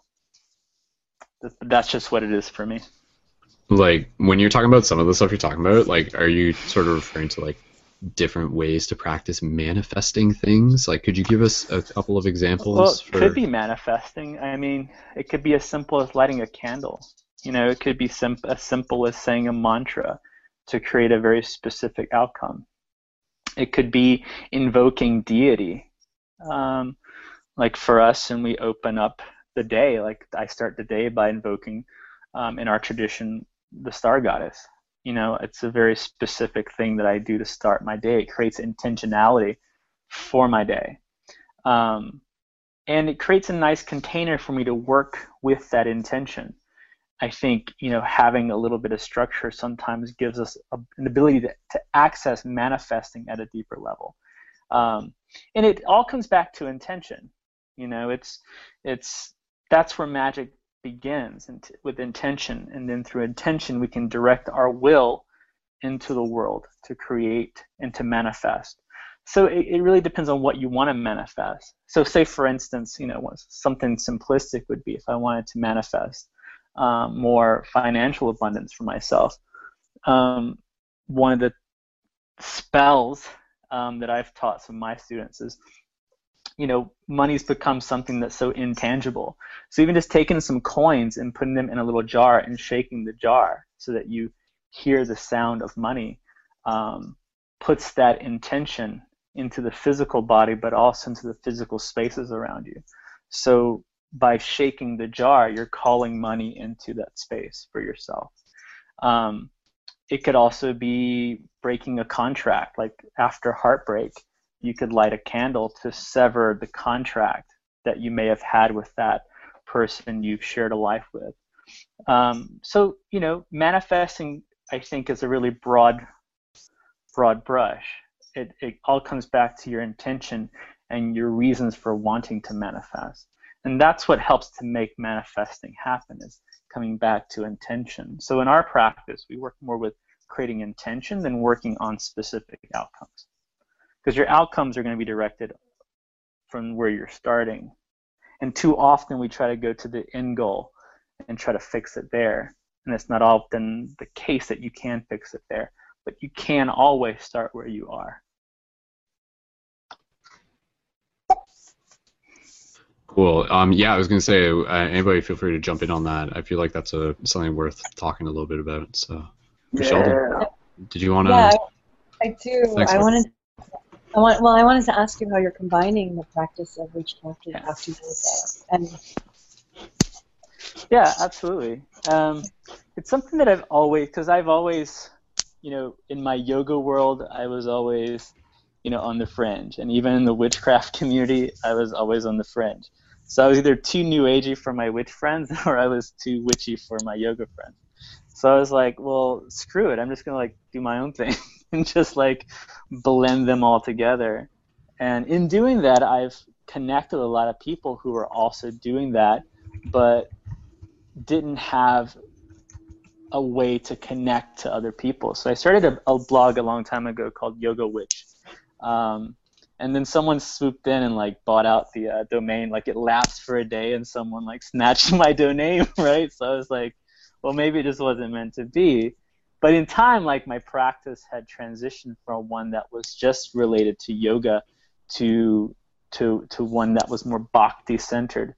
And the way I define yoga is it's the process of integration. It's working with breath, body, movement to use the body to harness magic. And since bhakti is that yoga of devotion, um, for me, when I do my asana practice or my posture work in yoga, it's really honoring the body. It's honoring the self as divine. It's letting my yoga practice be full of purpose. I'm not just doing it to sweat, even though that may be one of the side effects of my practice. I'm like wielding my body as this very divine instrument to create movement and connection and integration. Um, so for me, that integration is already there, and a lot of times you see a lot of people trying to separate the magic out of yoga. We just want the physical stuff, but you can't tap into a practice like yoga even just the physical side of it without tapping into all of that other stuff. You know, it's there. So for me, it's about bringing it all together. And yoga is a very magical thing. Like even just saying the mantras, the mantras, it's like you're doing spell work. It's operative magic. When I say a mantra to Ganesh to remove the obstacles, I'm casting a spell to remove obstacles. If I'm calling on Lakshmi for for money because I'm I need to pay my bills. That's doing operative magic. So there really isn't a separation. For me, I'm just calling it what it is, and what it is for me, which isn't going to be what it is, you know, for other people. But this is the way I found for me to create the container for my work that works best for me. And I created the blog so that if there are other people who want to explore those intersections, um, that they'll be able to follow along and I'll be putting some spell work, um, what I call flow casting. So using the flow of our bodies to create magic. So there'll be some spell work and some meditations. I'm doing right now, I'm creating a series of yoga um, sequences to follow the tarot, the journey of the fool through the tarot deck. So I'm going to be posting that um, soon so people can like actually follow the journey of the fool, right? All the way through uh, the major arcana to the world. You know, so I would love it, do that with you one Yeah. day to do something like that because I totally the I was going to do a major arcana deck um, back in the day, um, the hero's journey, the same thing. So oh, Mhm. I would love to go create something in that vein. yeah. There's, So some, there's, there's some cool stuff in there when you like Aleister Crowley was doing stuff like that. You know, like he I was a really Tarot is like my favorite deck ever. Yeah like yeah. yeah, I use the the the Thoth deck. It's like my favorite deck to use. Um, Oh, you say soft? I, I say. I yeah, don't people say all kinds of things. you know, it's funny because like that deck like has so much um, psychology and intuition and stuff built into it. So it's the perfect deck to like wield magic. And and Aleister Crowley was really one of those people, and Israel Regardie was another one who, um, and all the theosophists really were were, were synthesizing um, arcane magic with um, this high level magic with yoga. Like they saw like where those intersections were. Uh, Um, true. And it's like it was the like Alice Bailey. Like she has a whole interpret. She has a whole book that's her interpretation and commentary on the Yoga Sutras of Patanjali. So it's like this very magical interpretation of the Yoga Sutras, and it's this mm. really nice synthesis between the Eastern and Western magical systems and practices. So mm-hmm. it, for me, what I'm trying to do is make it because you know the theosophist stuff is really high mind to bring it down into a place where we can actualize it. Because for me, it's important. Like we can talk about you know wielding magic and doing these things, but what it comes down to is how is it affecting me as a person? Like how am I loving more? Um, and more deeply because of this experience. Like, how am I redefining what love actually is, and and how am I creating authenticity with that love? You know, so it's getting more intimate with ourselves, and that's what yoga allows us to do. Yoga takes you to the very edges of your physicality, your emotional states, your spiritual states. Like, it brings you into contact with your edges, and it's a beautiful place to play because life is full of edges. And if you don't get comfortable with your edges somewhere, you'll be forced to encounter them in other places. So the yoga mat's like your temple. And when you step on that temple, it's sacred space. And you're really working with the temple of your body Mm. in that sacred space. And and to make it magical, like to have fun with it, like why not work on abundance work? Why not call in Lakshmi through the body and, and ask her to like help you, you know, when you're struggling financially, you know? We sometimes pray, you know, we put the words out there, but for me if I put some sweat behind that, you know, it's like my prayer has deeper sincerity because I'm putting my entire being into it. There's no separation now. We're not second guessing now. We're going all in. You know, we're Mhm. not saying a prayer of maybe. We're saying a prayer that I'm showing up fully and I'm going to give it my all so that the outcome can be the best possible outcome, whatever it Mhm. might be. So it's just about showing up, you know. The fire, yeah. Yeah, and bhakti is like this. This you know, it's either you know people either think it's all kirtan, or they think it's like which is the singing and devotional, which it can be. But you know, I'm taking some of these like witchy chants, you know, goddess chants, and putting them into the yoga practice. You know, I'm I'm looking at where these things can have some joyful intersections, so that we can have some fun. Like I find sometimes yoga is like way too serious. Oh, Well, dude, we lost it. We lost like three people. Oh man, Oh man, we're going down. What the fuck, dude? Bogey's here. mayday, mayday! They've got, they're on to us. We got three hits. We got three hits. It's like Independence Day when Ah. birds start going down. Yeah. Sorry, guys. I was, Dude, actually. I was uh, getting ready. I wanted to jump in with that guy because Michael will be back. I haven't like I haven't said it or anything, but like, dude, I've been Uh, okay, Michael Braz will got a join the hangout. All right, okay. huge I'm passing over history in, in that myself, and like I was I just asked so many questions. I'll let him get booted back up or something.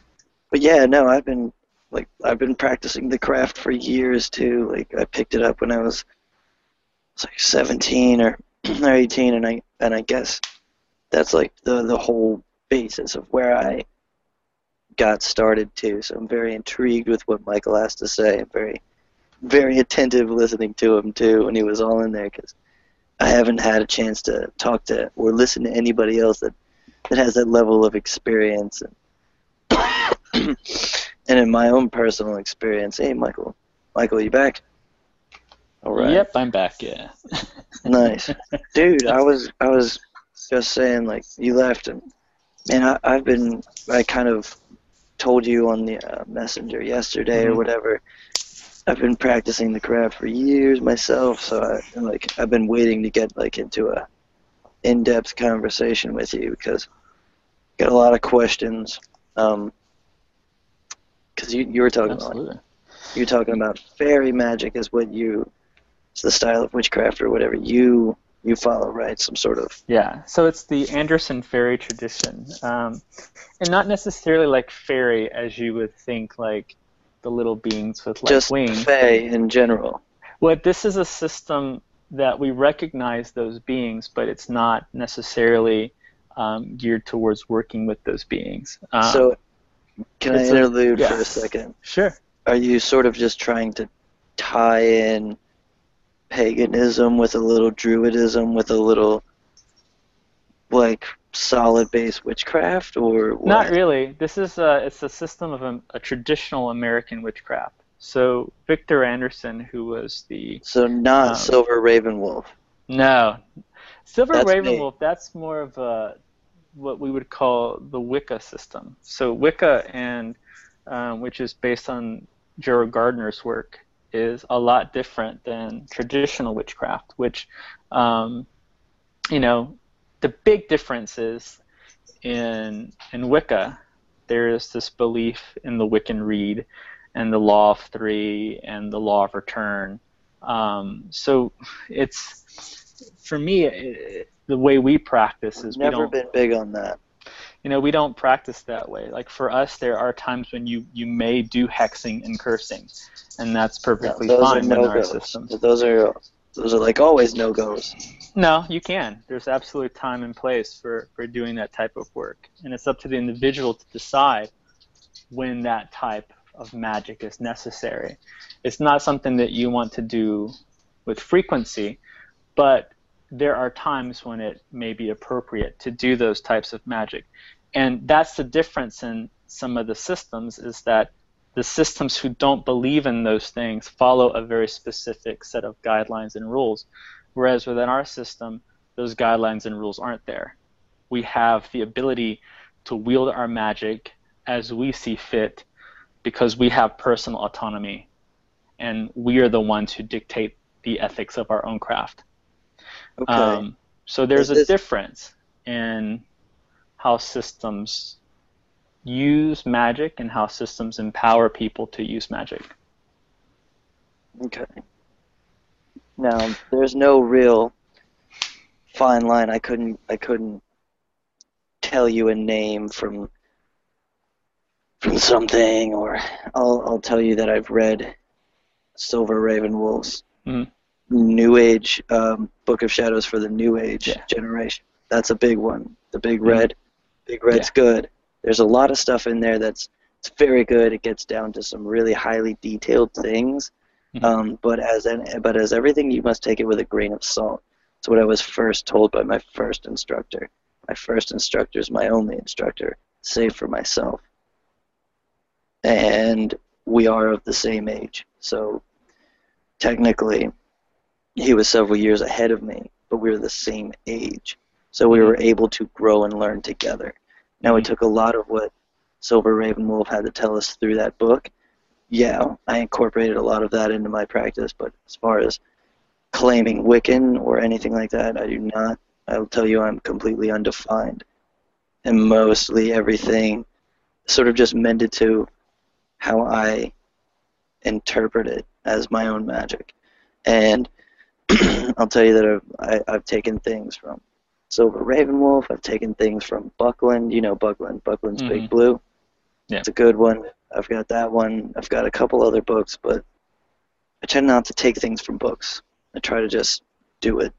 Once you get the basics of how a circle goes and what and how to build a ritual, and you can sort of just you know you don't have to sit in a book your whole life. That's what we try not to do. Um, we try and just take as much good information as we can from multiple different sources and incorporating that into our own style. And I guess that's what we've done. Um, me and and it's really only me at this point, I guess, and you guys and all of you guys. But um, yeah, the guys that I grew up with when we were doing that. Um, yeah, I mean, I guess the other people still are. It's just we've gotten very far with distance and and communication is being, you know, gotten down. We don't talk a lot as much as we do. Me and the other members of our little close group that we have. formed up when we were kids and took that on ourselves as our teaching and everything. And I don't know. It was a system of. It was it was a very small circle system of elders and some leaders. It's very very small though. So there is really no name sect or defining words that could tell you style of my craft or anything. Um, but it was just very interesting. I just really wanted to uh, talk to you about your Well, I style. mean, that's that's like wanted the to talk to beauty you in about your style because not a lot of people, you know, use that word straight up. And like, uh, uh, I mean, I'll tell you I'm a witch, but it's not something that I, I tell people. So it's- It's something that I just keep under wraps. Kyle's a witch. yeah. Now it's out there. Now the whole world knows. Well, it was that time. The door was open now Um, through you. yeah.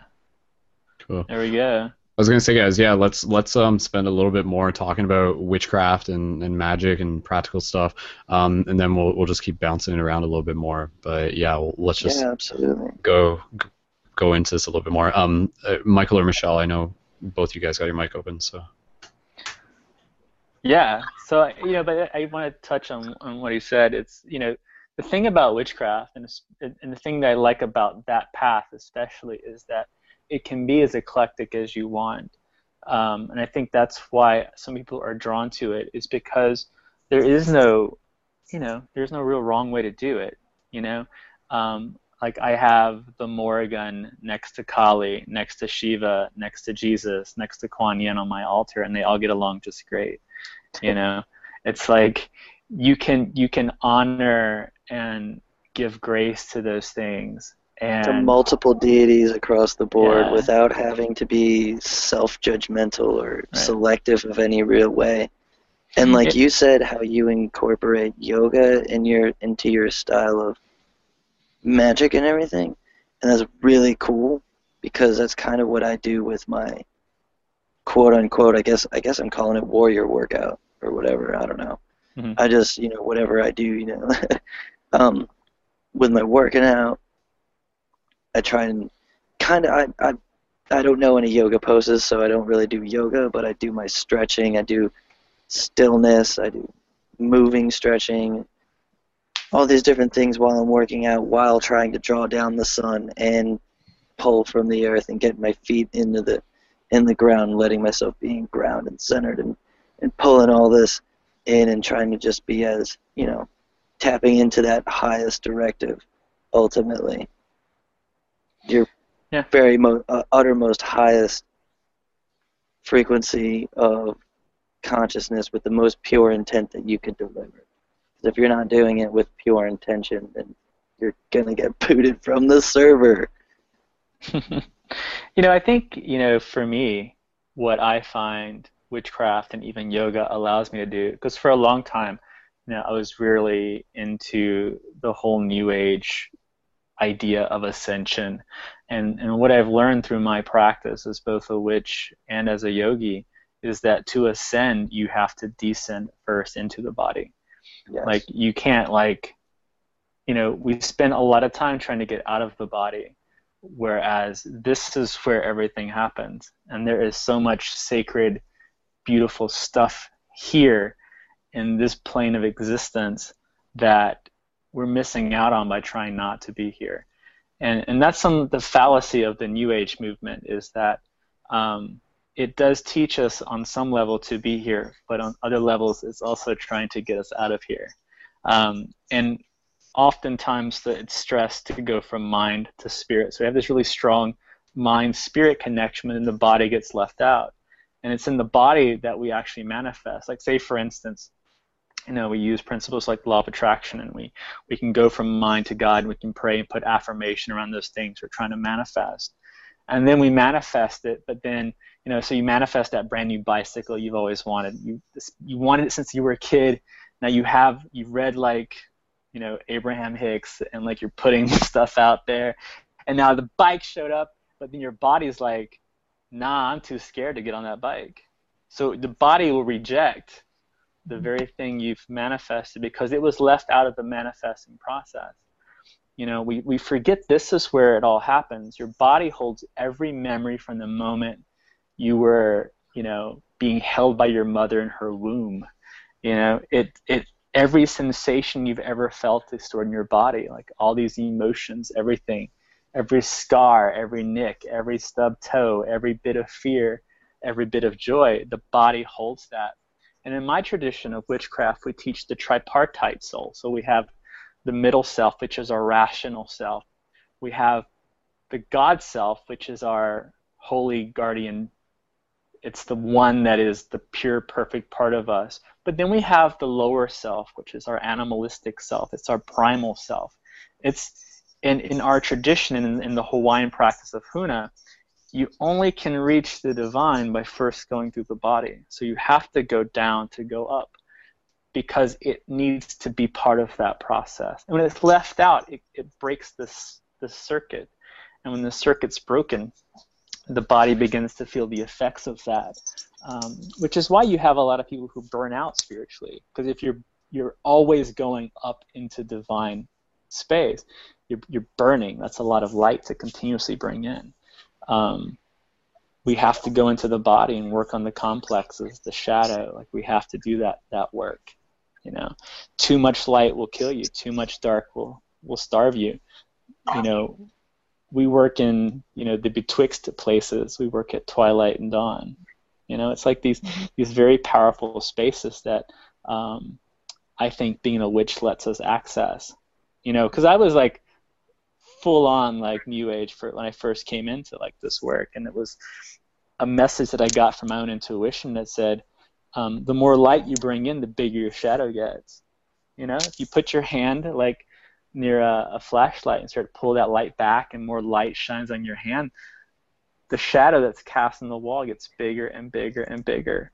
And if we don't give ourselves permission to also look at the shadow, we will also block how we manifest. And I think that's something that's inherent in a lot of witchcraft systems is the idea of shadow work and working with the shadow and working with those parts of self that are often ignored. You know, it's it's owning all of our parts and pieces to become whole. It's not leaving anything out. Because, you know, that's what yoga does. If you get on a yoga mat and you start moving your body, you start to see where all your resistance is, like hamstrings, like glutes. You, you see where the tightness is. The frustration comes up. The anger comes up. The all that stuff comes up because it's all right there, you know. But that's what it is. Is taking ownership of all of it so that we can be whole. You know. Mm-hmm. Self acceptance um, is like a huge part of that um, process. I'm learning and self acceptance on one hand of your greatness of how awesome you are of your own divinity, but not in like a like uh like a um oh god, not in a grandiose way, but like mm-hmm. in an acknowledgement of like the sincerity of your own divinity and right. the acceptance and integration of your that primal energy, the shadow, the animalistic qualities. I have been working through this is personal, but whatever, it's just coming up. Um, just a lot of shame of like the mm-hmm. desire, this beautiful like um, uh, primal potency, Kali tantric goddess energy, and that's and also um, I was having a conversation earlier today about like a trickster archetype that is showing itself, revealing itself in me, and how mm-hmm. that in and how I haven't really worked with that on a conscious level. And I started very dark when I was in high school. I was goth, you know. I, I had like bright red hair before Manson did it, but like around the same years, you know, mm-hmm. and wore boots and leather and everything. And then I went very Kuan Yin. I went very light, and I went very light because I think I wanted not scare people so much. And you have tattoos on your face, so I mean, like, but mm-hmm. I went into this other extreme of myself, and now I'm kind of coming back into an integration of balance. So right. Lost part of myself where that fierceness, where I kind of stifled that fierceness for whatever reason. Um, she's asking now to be like owned in a way. Mm-hmm. And um, a lot of my work earlier this year was about recognizing that the sacredness of the ferocity, you know, and how right. do I bring that to the table without scaring people, not so it's like too much, but like without disempowering myself because a lot of my power comes from that essence, that Mhm. rawness that I have, and then so how do I deliver? How do I own all of that? So I'm still fusing that, you know. Um, It's a part of my my woman self that I need to, in order to be whole. So I just wanted to. Yeah. There's that. There's a phrase in Psalm 23. I prepare us a table in the presence of mine enemies.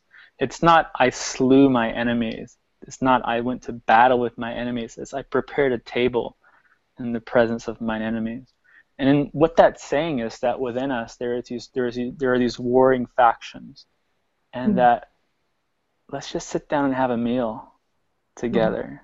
Um, when we talk about demon work in my practice, it's really getting to know those parts of ourself that, you know, may have been there for a reason, but are still lingering now. It's my addictions, it's my anger, it's my procrastination, it's my Mm. fear. It's saying, I love you and you're part of me, and because you're a part of me, we need to sit down and have a discussion about how we can work together. And it's honoring that part of myself. It's honoring my trauma as something that needs to be loved and, and not something that should be shamed. You know, it's being vulnerable enough with myself to say, look, I this is a part of me that is still hurting and I'm going to hold that place that's in pain in deep love right now and give it the gratitude that it's calling for. You know, because if it's still warring within me, um, it's calling for something.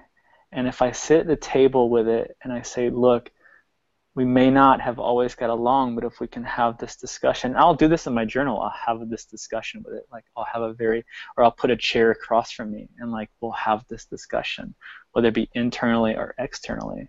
And I think that allows us then to work in relation to these parts of ourselves that we're warring with. And it's a fine line between acts of love and acts of war. It's like when people go to the gym or my clients come to the gym for a workout, and I'll ask them, why are you here? Um, and very often people say, you know, well, I want, I want to be stronger. I want to like look better. I want to look this. I want to try this. And those statements are, are statements of war. You know, I want to look different than what I currently am. And there's, there's nothing wrong with wanting those things. But if my intention is that I am not good enough as I am, therefore I need this other thing, that's an uh, act of war, right? If my desire may be like maybe that's a great side effect, but I'm going to love myself enough to do this workout today solely because I love myself as I am. As I am. I love myself. And if this other stuff happens, great, you know? And usually when we start loving ourselves, all the other stuff starts to catch up. Because when you go to war with yourself, your body is so much more intelligent than we are. You know, it's like it knows how to sabotage a diet. It knows how to like, you know, it, you, that's why people yo-yo diet. They they go up and down in weight because the body is it's a trickster. Like it's an it's animalistic. It's primal. It only know it if you go to war with like a dog, it'll bite you. You hmm. know, it's primal. It knows that game much better than the rational mind will and you can't force it. It will naturally go along if you love it enough. And I think that's, you know, I, I kind of I printed out that psalm and I like highlighted that line. I was like, that's exactly the visualization to bring those pieces to the table and say, God, I love myself enough to have that conversation. It's hmm. like, it's like I went through a really bad breakup, right? and you finally get to the other side of it and i light a candle to my ex and i say i love you even still now. And not in a love that's that's toxic. It's it's saying thank you for the teaching. It's thanking the experience of of pain. It's thanking the heartbreak you know? Thank you for allowing me to feel you know what i'm feeling because it hurts. Thanking the pain as a doorway to something greater you know, mm-hmm. thanking the very fact that in this moment I, I can experience pain.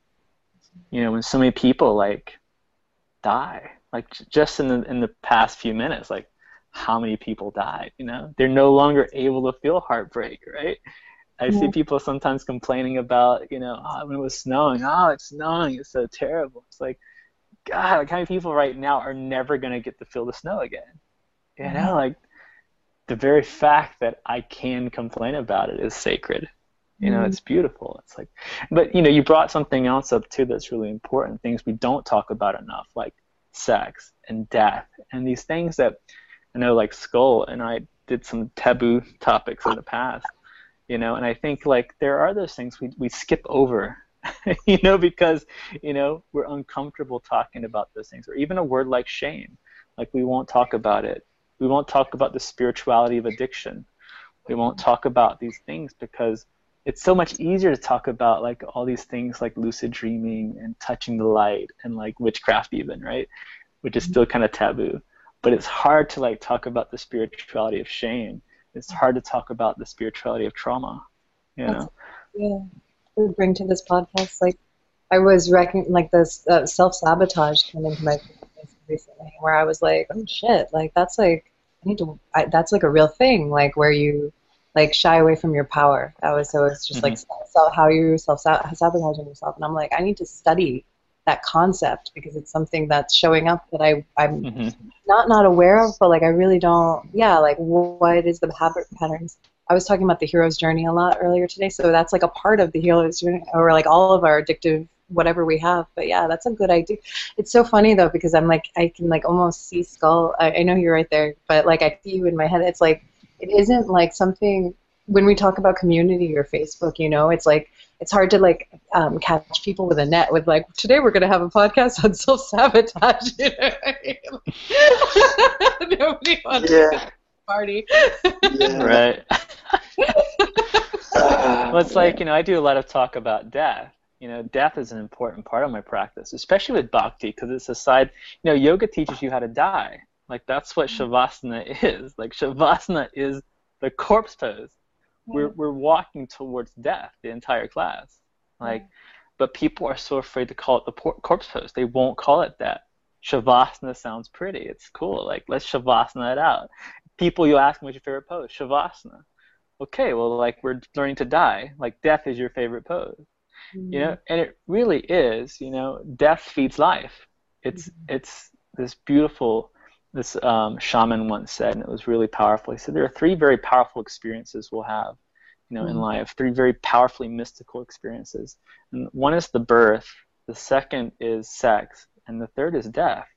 You know, because it is truly a mystery. We can hypothesize about what happens on the other side of that and we have other people's experiences of what they may or may not have seen. But we won't know until we cross that threshold ourselves. So it's this beautiful mystery. Um, we live in a very death phobic society. We view death as punishment. You know, it's like you see when a celebrity dies, people like get really upset, like, oh no, like why did this happen? Well, because people die. That's what happens. Yeah. You know? It's beautiful the fact that this person was able to leave. You know, it's like God, how sacred that is. You know, we do things to slow the process down. Like people, like we spend a lot of time trying to get out of here, but we really don't want to get out of here. Like there's a part of us that just wants to live forever. You know, like I don't want to live forever. Like I want to like have all those sacred experiences. There's something beautiful about it. But like having a conversation about death is, it's you know, so let's going to talk about death tonight people won't like show up for it. But if I say let's talk about love, and then when they show up, I say, well, one of the aspects that I want to talk about with love is is death. You know, how how loving. I that is. love death, man. It's like it's so beautiful though, right? Think about it. It's like Yeah. it's it's like this beautiful thing that constantly walks with you. The minute you are born, you begin to die Mhm. and that's just a beautiful thing. You know, and people try to spiritualize the language. Well, the, we we have continuity of the, you know the soul never dies. Well, no, but the body does. Yeah. You know, and I think when we put spiritual language over it, it's like putting potpourri on a turd. You know, it's like you know you can try to get it out of the room, but we have to talk about it because then we can transform that into something that's very beautiful because we are all going to get there but having those discussions um, about it can be really troubling for people because it has you have to be vulnerable enough to have those conversations. Ah, good point. Yeah, and that's uh, I want to say a skill, but that's like you. That's that's a maturity actually, spiritual maturity. yeah, Yeah. Wow. because I think we were having them, especially because of the stuff we're witnessing. Like we're witnessing death. Like we just witnessed that shooting, you know, in Orlando. We're witnessing a lot of celebrity deaths this year. We're witnessing war. We're witnessing bombs going off all around us. We're witnessing the death of relationships. We're witnessing stuff dying constantly. Mhm. So it's there, but we're so afraid to actually talk about it because it means we have to acknowledge the fact that we are also dying. Well, I mean, You know. it's it's making way for new things to happen. New new elements need to be created. And Yeah. in the death process, you're you, and you and it's a trans it's a transforming it's a transformation. That's what I'm getting at, I guess. Death death itself is a, a transforming process because each time you come to live and gather more knowledge, every time you come and you say, all right, before I go there, I'm going to do this, I'm going to do that, I'm going to do this, I'm going to do that, and then I'm going to die, and then hopefully I'll have learned my lessons, right? That's what it's, you know, hopefully. So I guess it's um, it's a transforming process in that way, but it's it's simultaneously making way for new things to occur. Like when my buddy Tommy went, it was really weird. You know, it was really strange how it happened, I guess. To the point where it was like, uh, you don't know if he ran into the highway or if he was just sort of in the middle of it. Um, but, you know, like I like to think he made way, and, and other people have said this, like he made way for things to happen, for new initiative things to start happening, like to just to be initiated. One process, switching off this circuit automatically turns on the next. You know, one out, one in. That's how that's that's how it works. And and in all actuality, death is death is not something to be mourned over. I think it's very American to mourn death. A lot of other cultures celebrate it because you're passing on. But I mean, if you ask me, death is just being unplugged a little bit. Eh, Your time for play is done for now. Hopefully, you've done the work that you came here to do. Because I believe very much so that I came here for a reason. I came here with something. I'm going to implement it, and then I'm going to go. And I'll be back when humanity needs me again. I guess. I don't know. That's just what I I get from life. That's what I get from personal envisionment, from envisioning myself. And and you know, I do a lot of I, I do lack a lot of self-love on my own part because I forget to love myself. But I'm one of those people who who questions and I go, well, what well what is that? What is what is love exactly? You know, because you have all these different ideas of it.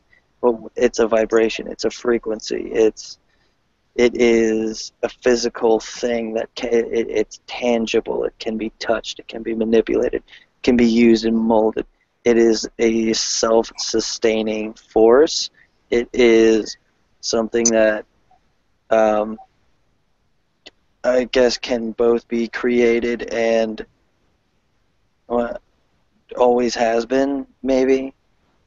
I mean, I know what I feel when I get a frequency of self-love and I'm really in that state of, oh my god, wow, check this out, like, and you just have a massive, and people will look at you and go like, are you fucking crazy? Like, no, I just, I love right now, you know, I'm not crazy, I love.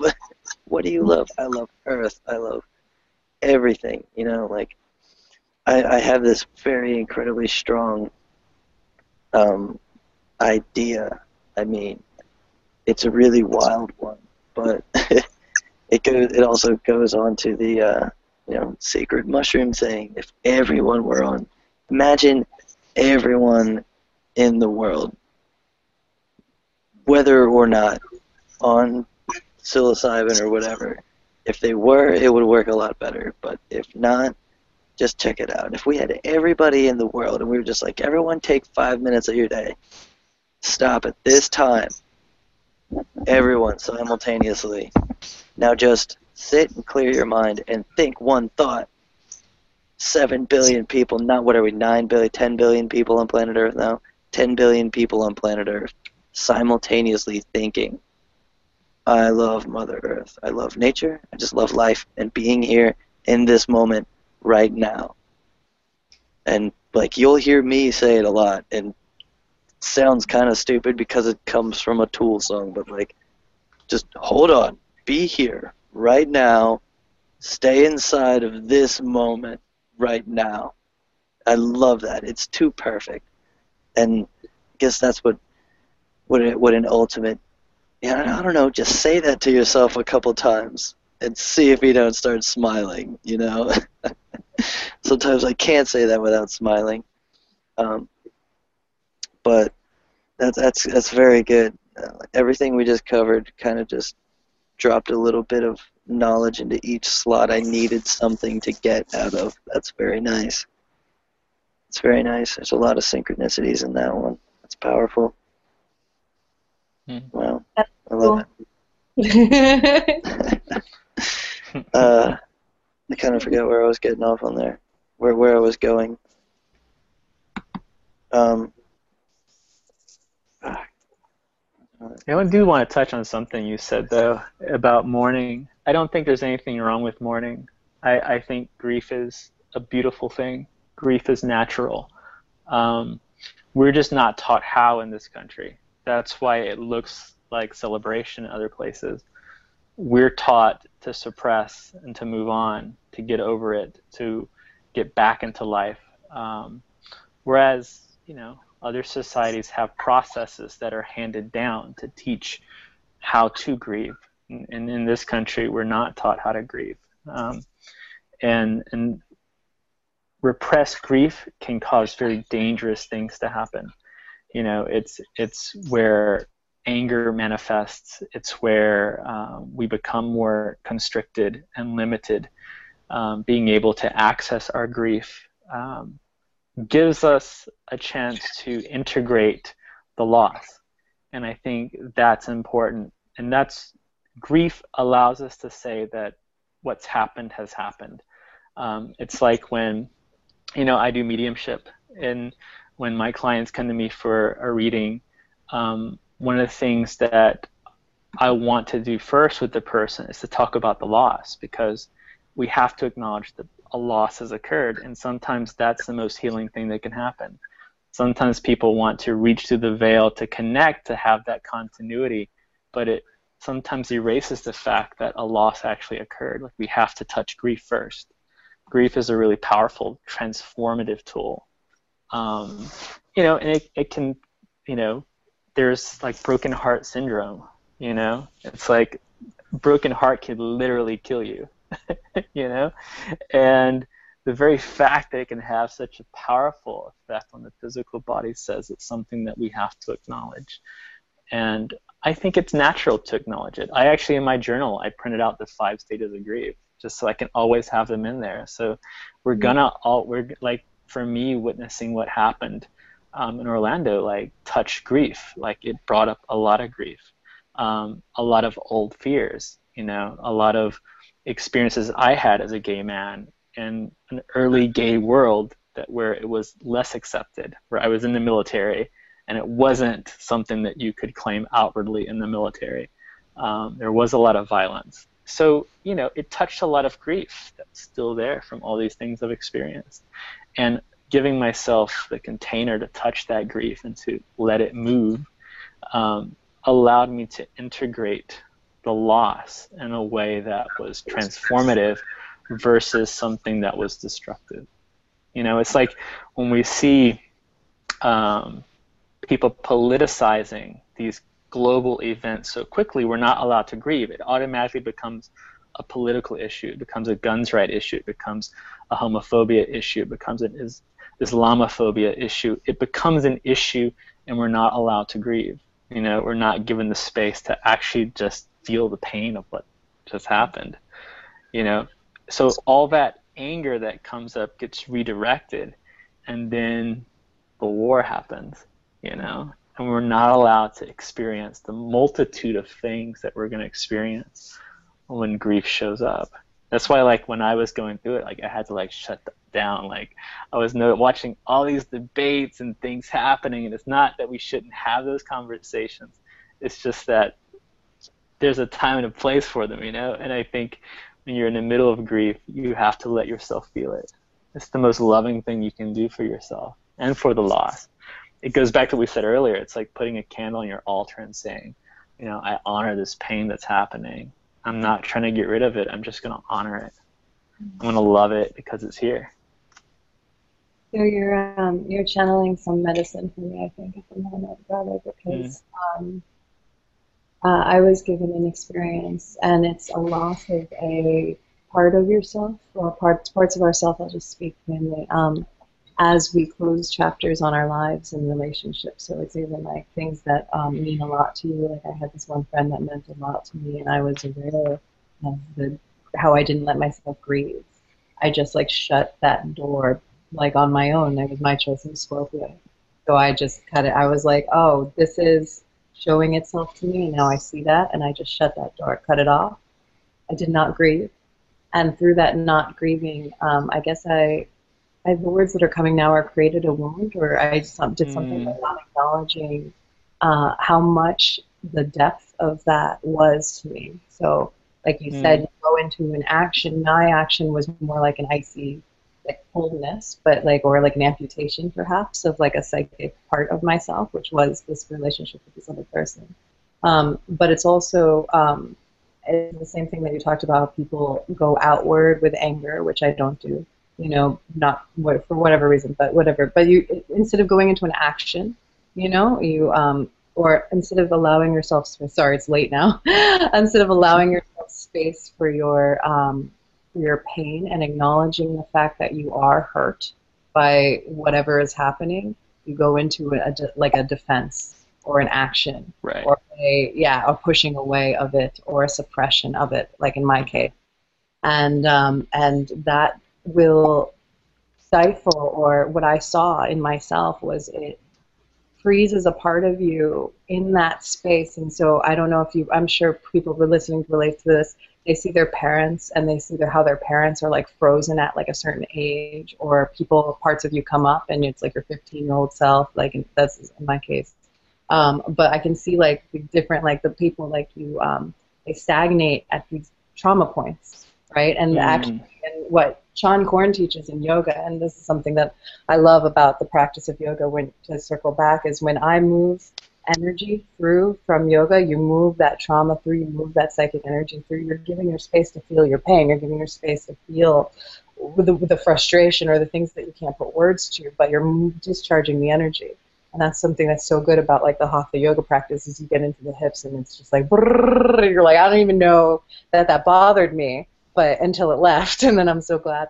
Um, so anyway, so um, but yeah, giving ourselves space to acknowledge that we have these depths of emotions, and mm-hmm. then to like process them is not taught in our culture at all. Mm-hmm. And I think like those of us who teach workshops, I think that's in ritual and allow people that sacred space, that energy to connect deeply or write down what their real wishes are, what their prayers are, you know, put it in the bucket and then do a ritual around it. I think that's a yeah, I can see that as being medicine on that level. It's like an act of self-love, you know, like that's something that Kyle touched on. You know, I think it's it's the most loving thing we can do to let ourselves experience the pain of what we're feeling, we're going through. You know, mm-hmm. that's love. Um, love can be all these really beautiful things, but um, love can also be very painful love can be very messy and complicated. Love can be dangerous. You know, love can be. That's why like love is this really cool thing because it really, it morphs and it melds and it grows and it contracts and it constricts. It's going to be different. Whoever you ask, you know, it could change minute by minute. You know what love is, especially love in in, in reference to romantic love and, and intimacy and that place where it touches our heart in a way that we know that when the fall happens because it's going to happen. You know, someone said once, and it was a really powerful statement. She said, she told me like all relationships end badly, and I was like, well, what do you mean? She says, well, someone's gonna die eventually, you know. And in that moment, there's going to be grief, and I think we have to give ourselves permission to like to do that. And I think that's why I do like yoga because it does let us do that. Mm-hmm. Um, we distract ourselves from it. You know, we're, we're taught to do that suppression stuff. We're taught like if Mm-hmm. you're grieving, there, it, especially for, for men, even it's a sign of weakness to grieve. You know, move on, pick your stuff up, and get back into life. You know, and there's no real process for it. Um, Brene Brown does a lot of work around vulnerability and empathy, and I Mhm. think that helps us to to be able to hold space for ourselves, but also to be able to bear witness for others to hold grief.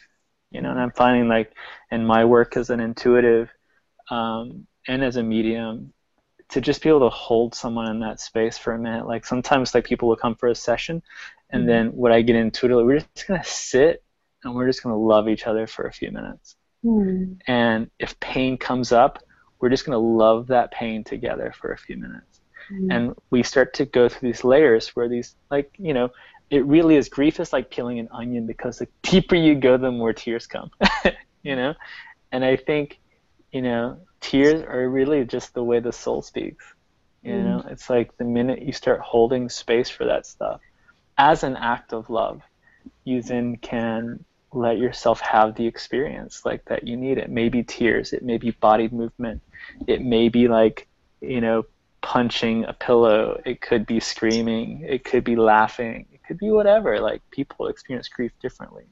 But um, what i have seen is where when we don't manif- we don't let the grief manifest and we suppress it. Like for me for a while like i was a serial monogamist you know? Like mm-hmm. i had the one big relationship and then the person was my soulmate and then like it fell apart and then like i went to a relationship to suppress it i started going into a relationship mm-hmm. because it it didn't I didn't have to acknowledge it because the void was filled.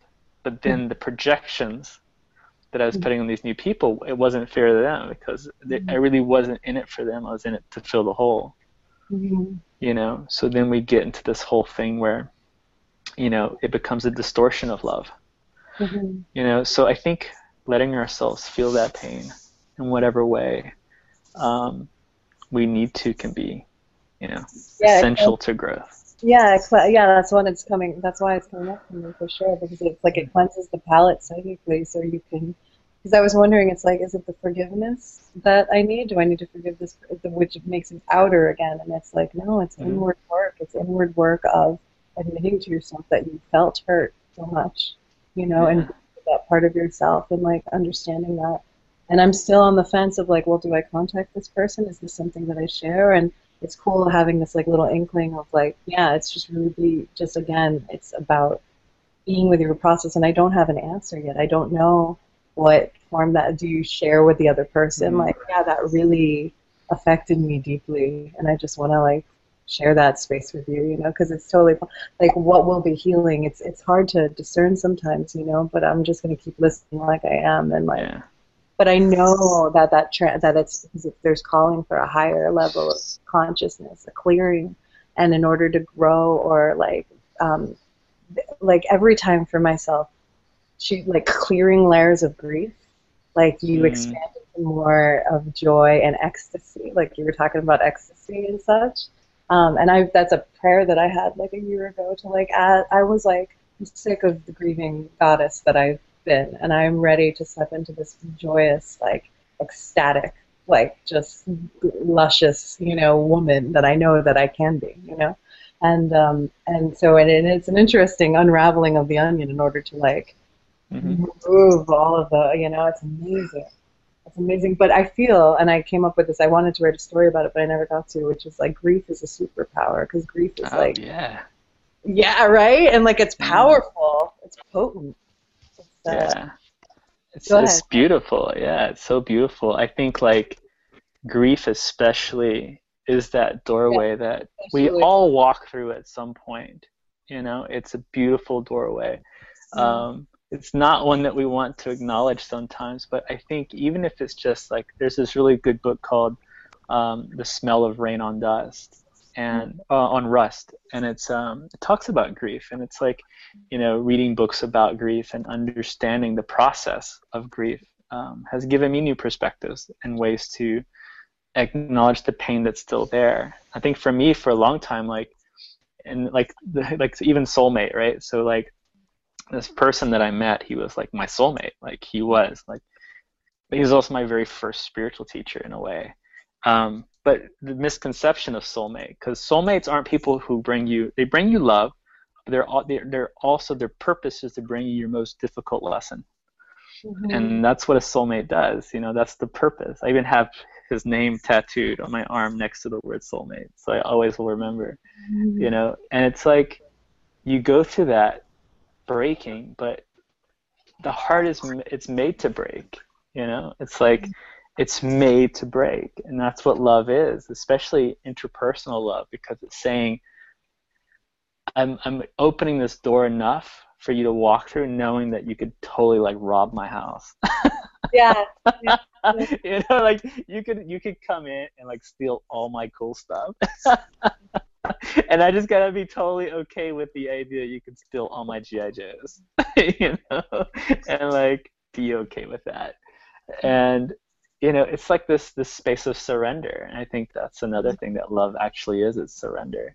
Mm-hmm. You know, it's like that's why we get on our yoga mats or we sit on our meditation cushions or we drink our herbal tea. It's like it's an act of surrender to something. You know, and surrender is like the, the greatest act of love. Mm-hmm. And surrendering to our grief can just be a beautiful act of love. Mm-hmm. Mm-hmm.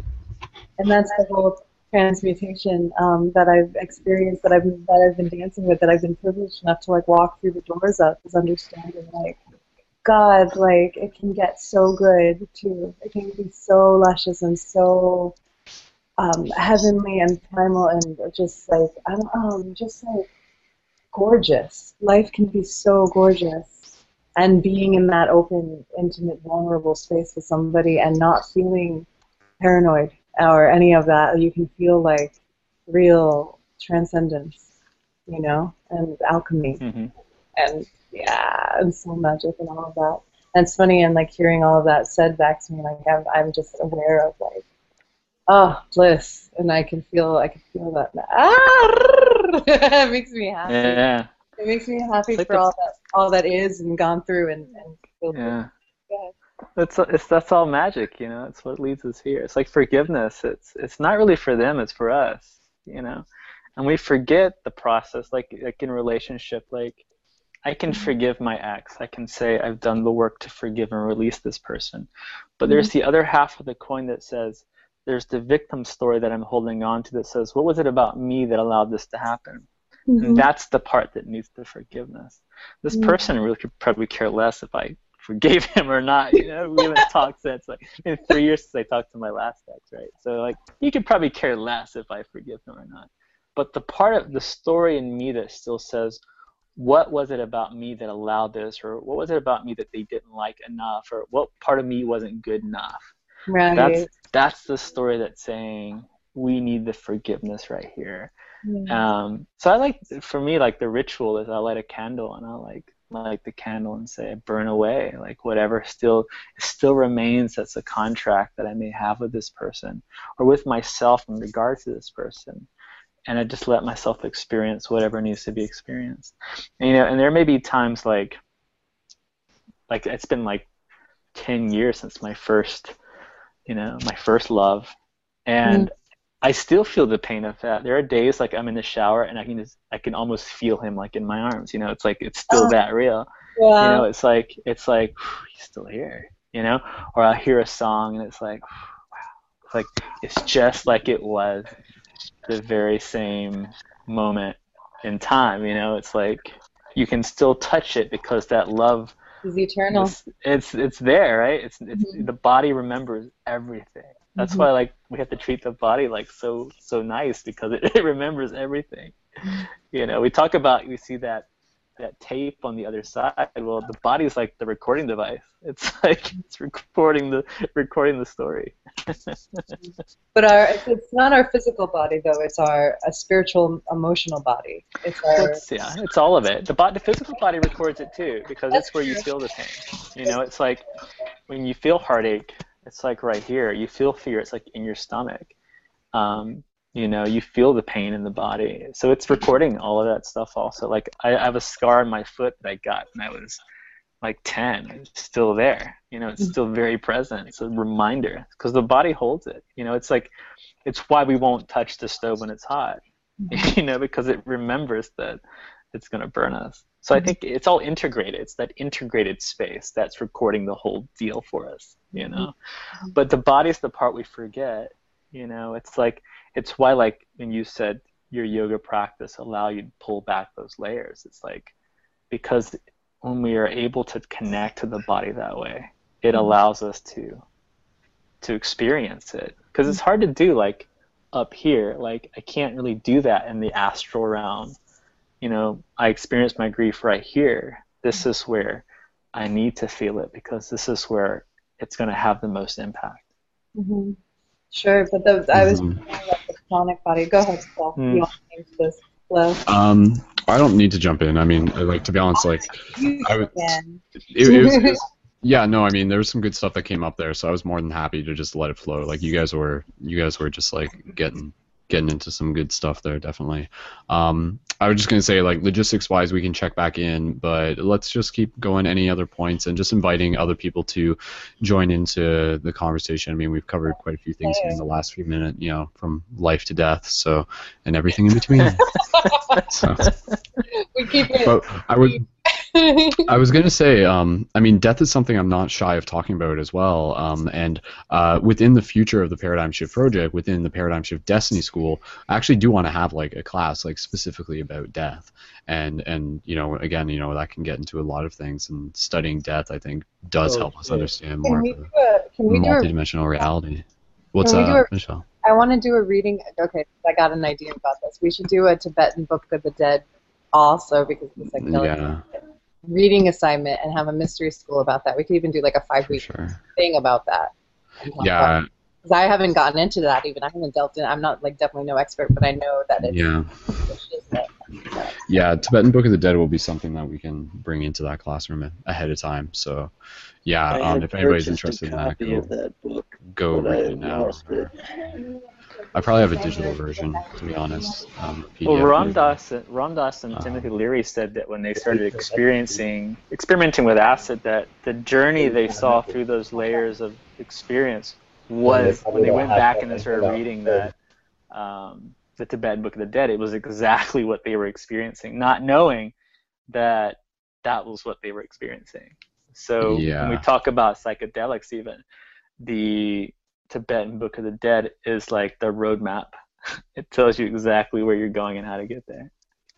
So that would be cool thing. really helpful because like on acid i've been like confused before because something happened where i'm like what like i don't understand this so maybe uh that would be cool to read that book then Yeah, I was um yeah, th this topic's actually come up from a few different angles, but yeah, like that's I've noticed that too is that the commonality because again, you know, when we're talking about like the psychedelic space, the dream space, the death space, the before birth space, it's all the same thing. Essentially, it's like like stepping back into that version of reality, or at least the versions that are very similar, and the versions where our thoughts are like instantly creating. And and yeah, like that's the thing I've noticed with like meditating on psychedelics. You're like navigating through hyperspace, and so if you understood more about how to navigate through hyperspace, um, I feel yeah, no, I, I just adding on to Rebecca what you're saying, it'd be cool to just like know the little tips and tricks of like how to navigate um, through like in death state and in psychedelic state and ultimately in this state just a little bit better as well. But yeah death psychedelics and everything. Um, totally. Uh, rebecca was there anything else you want to say on that or? Well like what i didn't understand about well it was weird. It was like um, I saw somebody doing like it looked like people were actors when I was on acid.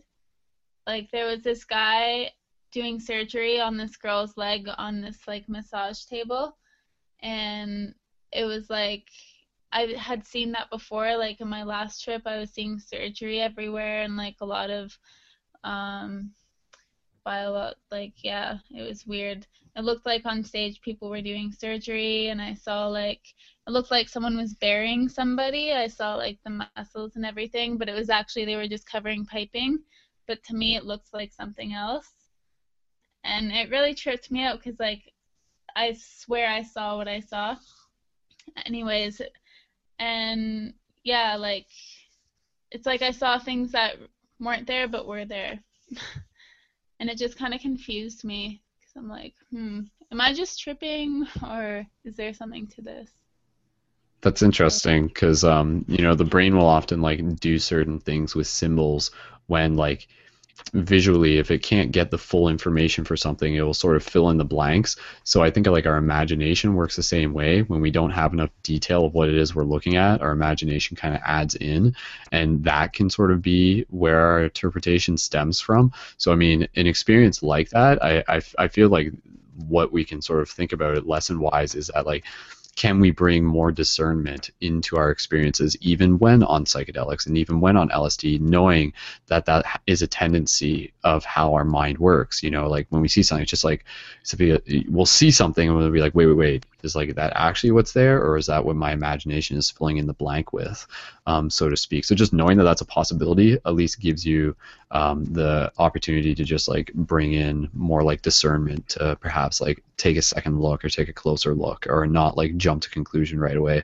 But at the same time, like sometimes those those conclusions are in, are not just conclusions, but sometimes those initial visions or perceptions are meant to sort of like evoke a certain emotional response within us, which could be very important to our trip or something like that. You know, you like turn around and you see like the face of an owl coming out of you from like the from the forest, but it's just like two lanterns or something like that, right? But in that moment, like that actually was like the universe like sending you like a pulse of like the animal teachings of the owl or something like that, you know? So I mean, um, yeah, the language communicates to itself through the power through, through the universe communicates to itself through the language of symbols. So in the same way dreams sort of come through things, it would make sense that within psychedelics experiences it can work in similar ways, if that makes sense. What do you think, Rebecca?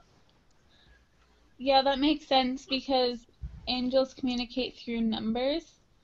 So today I saw 222 and it resembles like to keep doing what you're doing and like it just sort of made sense like when I looked up those numbers to like where I'm at. So yeah, cuz I've been like doing yoga every day and it's been like a new thing that I'm trying yoga. I've done yoga before but like not like consistently. So yeah, and like it resembled to keep doing what you're doing and stuff like that. So it just like made sense to me. The numbers I saw. Cool, cool. Those are um yeah, like little things like those, the little synchronicities. Um, again, you know, stuff like that always makes for like interesting stuff to document through quest journals because more and more people are seeing it like literally like someone like right now somewhere in the world is like wondering why they're seeing 1111 so gosh darn much you know like someone's like at that stage right now and then like that's going to take them further um, and things but yeah um, one thing that i noticed when i was on working with the five grams of sacred mushrooms on my recent experience was that like and even just on other psychedelic experiences that like synchronicities seem to be um, coming through in like a variety of ways and sometimes even more like pertinent and frequent ways. Um, and one thing uh, that I, I, it was just kind of funny because like even within my um, experience there's one moment where like I I was looking at the clouds and I like thought to myself like hey that kind of looks like a wolf head in the clouds. And then like as soon as I said that a dog barked like off in the distance and I was just like, what? like, so again, you know, it's kind of like this like echo of the future rippling back to us um, as an example of like how synchronicity can work, or just like those like intuitive moments that we have um, that sort of like reveal to us uh, again more about our multidimensional nature and everything. Um, if so, Evan, did you want to jump in on this? Go ahead. I see you got well, your mic open. I'll relate something that's happened to me. Um, I could tell you about a lot of things that have happened to me spiritually but uh, I've had a very spiritual life, um, and not all of it good, uh, a lot of it bad. but uh, it got has gotten better uh, because of the direction change I've taken in my life.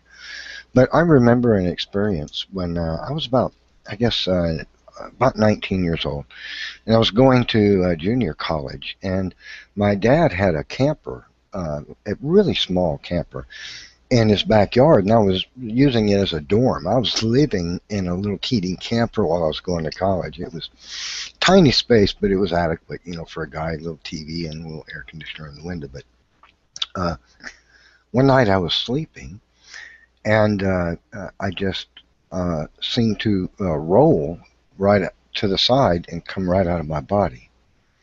And I was floating slowly up towards the ceiling in this camper.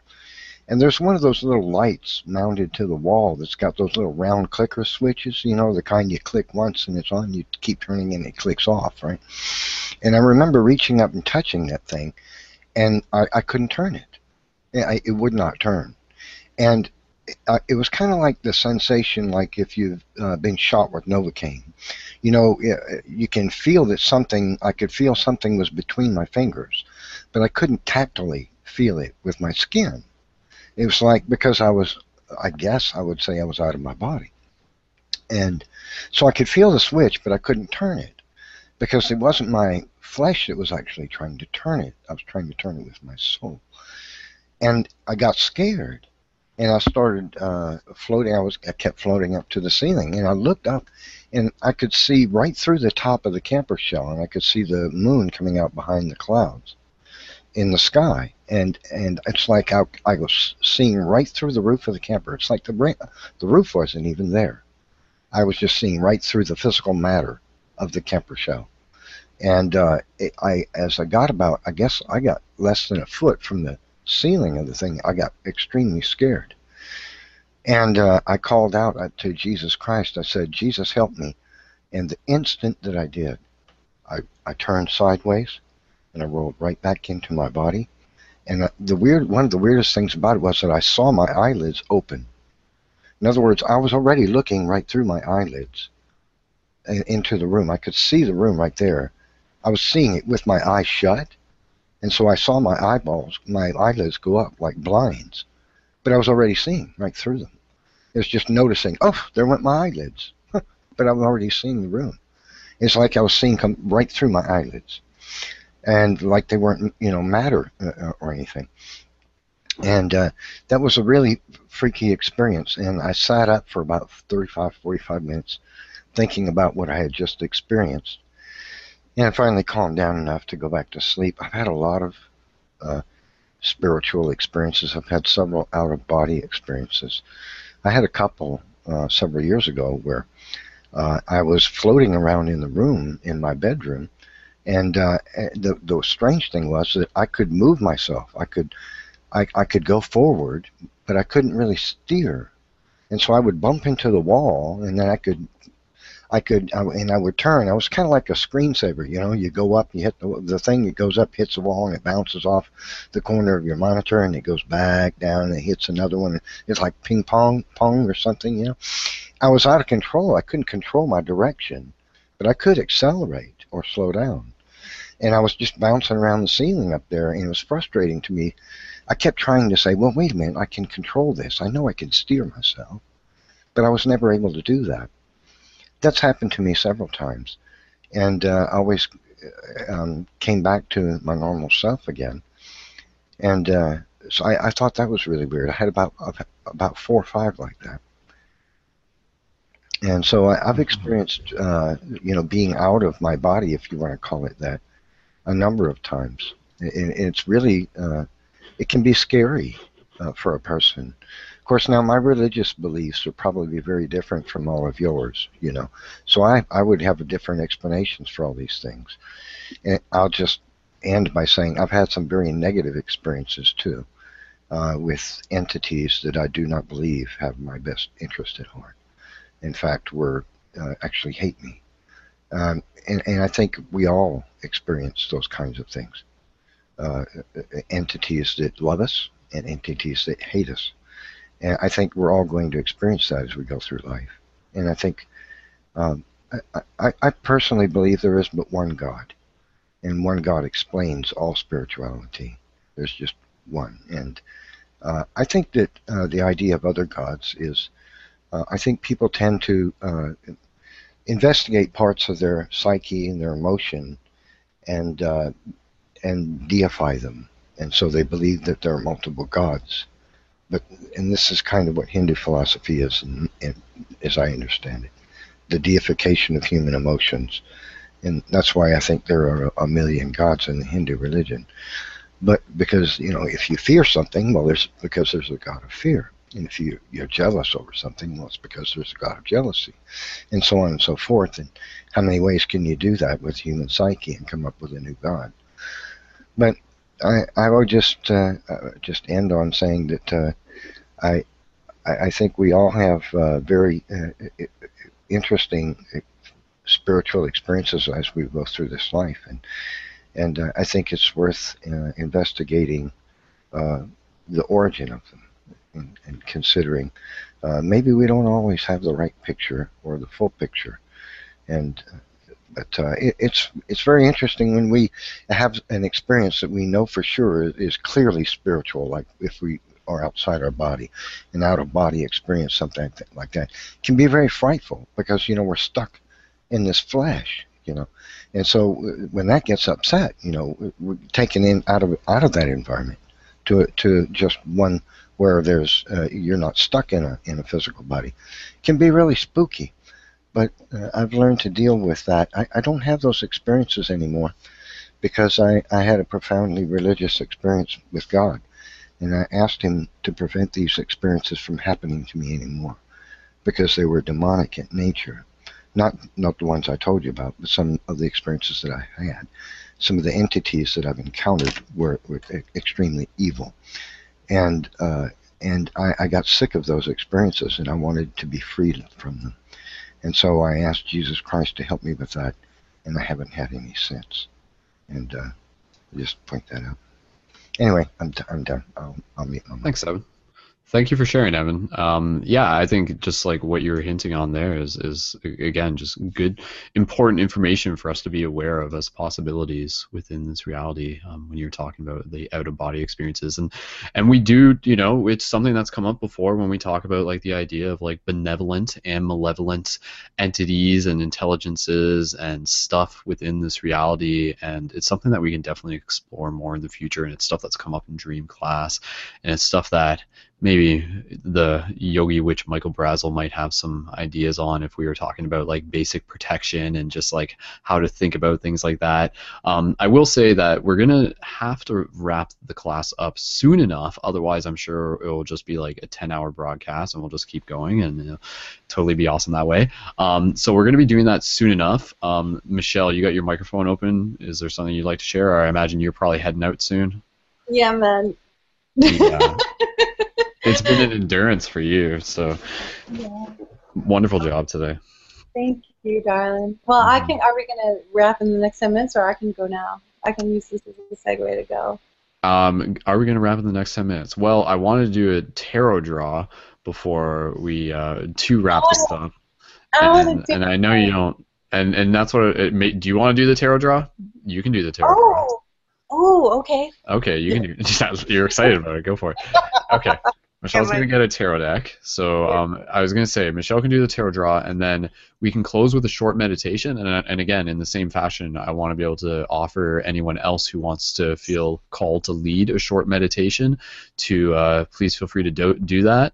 Um, I know it's like a little bit late energy wise, but it would just be like sort of like centering in to our breath and just like reflecting on like gratitude and any intention. So, um, Michael, I know you have experience with that. Um, if no one else wants to jump in, is that something you might be able to do, or or Michelle can do I'll it do it. too? We can do it I'll do together. it.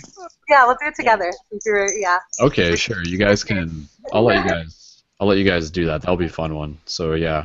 Um, yeah, like seriously, like a shared like short guided meditation. I'm sure it's possible if you guys want to practice it. So, um, okay, I was just gonna say right before we get into the card thing, uh, just based on um, Evan actually dropped. Um, he may still be tuned in. I'm not sure, but do we want to just go into any response uh, related to the topic of like malevolent, benevolent entities and and what people should sort of just like maybe some ideas that can help people think about those things without feeling the need to be like freaked out about them because I know it's the thing people are just like I'm really I'm really interested in lucid dreaming and astral projections, but I don't want to get possessed by Satan, and I'm you know not totally into that stuff. And yeah. new, new Age is a gateway to like possession and things yeah. like that. Um, there's a lot of again, it's important conversation, and it could be a whole thing in itself. But any short points on that, guys, feel free to. Can be. I mean, it can be all those things. I mean, it depends on your intention. It comes back to intention. But I think it's also naive to think that malevolent entities don't exist. Um, you know, there is there's there's stuff that is beyond us. There is ancient primal energy that you know, there's like parts of the ocean we still haven't tapped yet. Um, so even in, in realms of the etheric realm, there are things that we don't quite understand yet. Um, I've done exorcisms. Um, I've studied demonology. Um, I have friends who work with demons as entities. Um, there's a whole branch of spiritual practice called the demonolators. They work with demon energy specifically. Um, I have friends who are Satanists. Um, I have friends who are Luciferians, and Luciferians and Satanists are two different things. Um, I think it's just a matter of doing your own research. I think sometimes um, when fear becomes the context through which we're looking at those things, we can create a very fear-based experience if that's what we're asking for. You know, it's like uh, when I see, you know, especially in the Catholic tradition, the exorcist and the demon. Is, does the priest exist because of the demon, or does the demon exist because of the priest? You know, but, yeah. you know, it's like but in, in, the hierarchy, there are what we call the divine demonic, which are those entities that are the, what we consider the fallen angels, and you know many of them retain their their um, angelic names in the fall, and what they are, you know, it's like you know there's there are bad things that happen in the world, and there's an energy that creates the circumstance for that thing to take place. And that's kind of the space that those energies work in. They're the ones that offer us opportunity and create change. Um, personal demons are the more difficult ones, the ones that are our addictions or the things that we project out into the world as harm and um, and hate. And there's like we could go like, you know, I've I've done full on episodes on my blog talk channel just on demonology. So if people want to go check those out, they're more than welcome to. So yeah, it's a really big conversation, but I think to just simply it just comes back to intention. If you need to have a like if you take your Ouija board out and you need to have a fear-based experience, and that's what you'll have. but if your intention is just to have an enjoyable experience connecting to whoever wants to come through in a very positive um, space, then that's the experience you'll have. So it just all goes back to intention. But don't be naive in thinking that those things don't exist. That when you leave your body, to travel into the astral or when you have a psychedelic experience that those things can't be part of the experience because they very much can be part of the experience. And i've seen it. Like i've seen some pretty wacky crazy things um, happen. So i think it's important that if we are doing things like lucid dreaming and astral project- projection and working in the etheric that we do our research, that we do our homework, we, we talk to people, and um, we don't go in naively because, you know, it's in consciousness that you can do these things. Just because there's so many movies out there about demons and those kinds of things, they exist in consciousness now. They always have. It's just now they have a form. So, you know, just be careful. You know, I always say like you know, STDs, the spiritually transmitted diseases. So just always put on your mm. your protection before you go into the stuff you're doing, whatever way that manifests for you. Mm-hmm. Okay, thanks, Michael. Um, again, I just to keep things in the loop, we'll um, keep answers concise and, and allow these to expand in future discussions. Um, almost leaving people on a cliffhanger there. It's just like, yeah, all you gotta do is just like be protected, and people are just gonna be like, but how? So, um, I don't know if there's more you want to say on that, but if anybody else wants, Yeah, you just you just watch Paradigm Shift. Just tune in the Paradigm Shift uh, Team obviously, Hangouts. yeah, That's the best way to be protected. You know? careful. Dude, I got a lot. I got a lot on this one. I, I got a lot on this one. Paradigm Shift takes no responsibility for any entity you may or may not encounter. Doesn't um, Kyle, I know you got a few points. Um, Michelle, Yeah, I've got, I've got right points. and and I, again, uh, there's a couple other people. Um, just want to give a shout out. Uh, again, we got uh, Raphael actually joined the the hangout. So, uh, Raphael, how's it going, man? Yo, much love. um, if you want to unmute your microphone, feel free to just uh, give a give a quick hello. And is there if there is anything else on this, um, we'll let you uh, jump in as well, or at any point, feel free to jump in. Um, go. Yo, Hey guys, hey man. can you hear me? Yeah, we can hear you. It's a little staticky, but but we can hear you. All right. Yeah, actually, I jumped in a little bit late, but uh, uh, yeah, my name's Raphael. Uh, nice to meet you guys. Uh, I'm kind of known more on Facebook by Uberman. Uh, yeah, uh, glad you know to jump in, hearing some very interesting things. I Actually, hope to hop into the next one and contribute a little bit more too.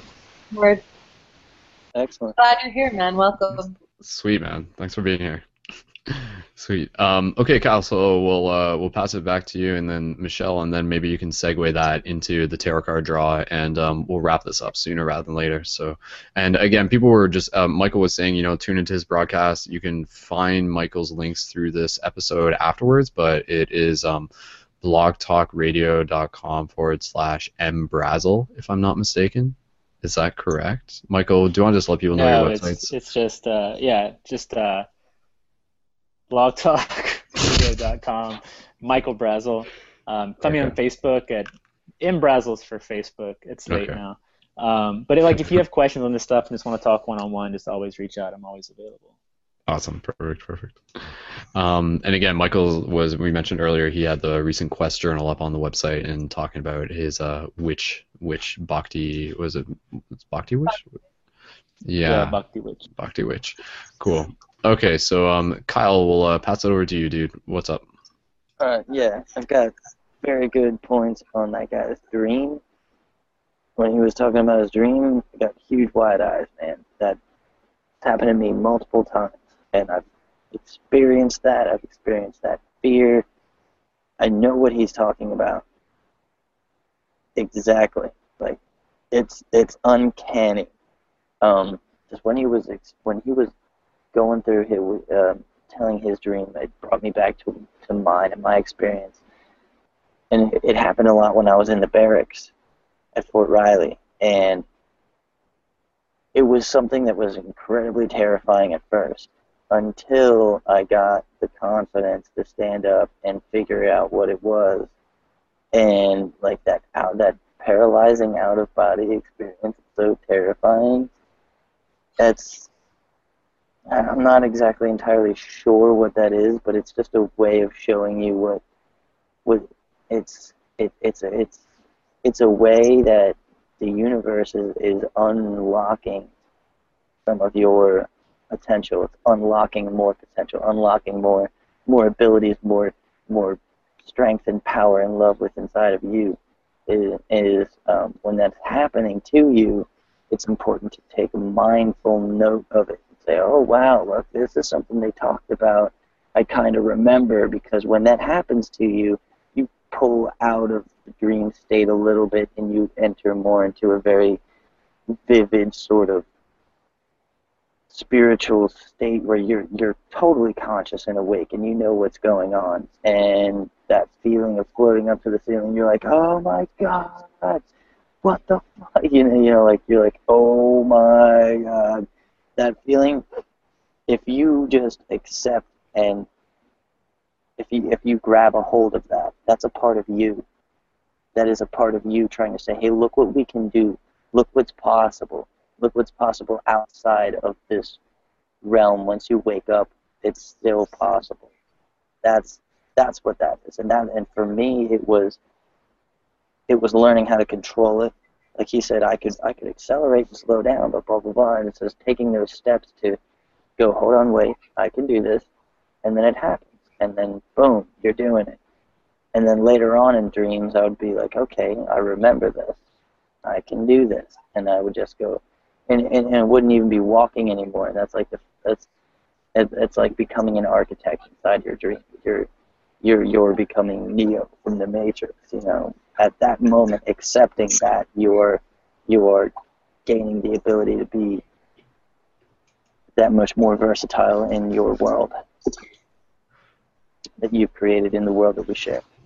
Mm-hmm. so that's and and and yes, you can say like that. That is a part of you. That's that is you. That's your power. And Yeah. to just throw that to the side and say it's a it's a demon and I need, you know, like I'm not bashing anybody, but to say that like that's this and blah blah blah. I'm like, no, that's being childish. That's being spiritually immature and not wanting to accept what's real. I guess. I don't know. I have a thing with that. Like I you find can't blame everything on demons. And like yes, demons. Like like I would say that they exist, but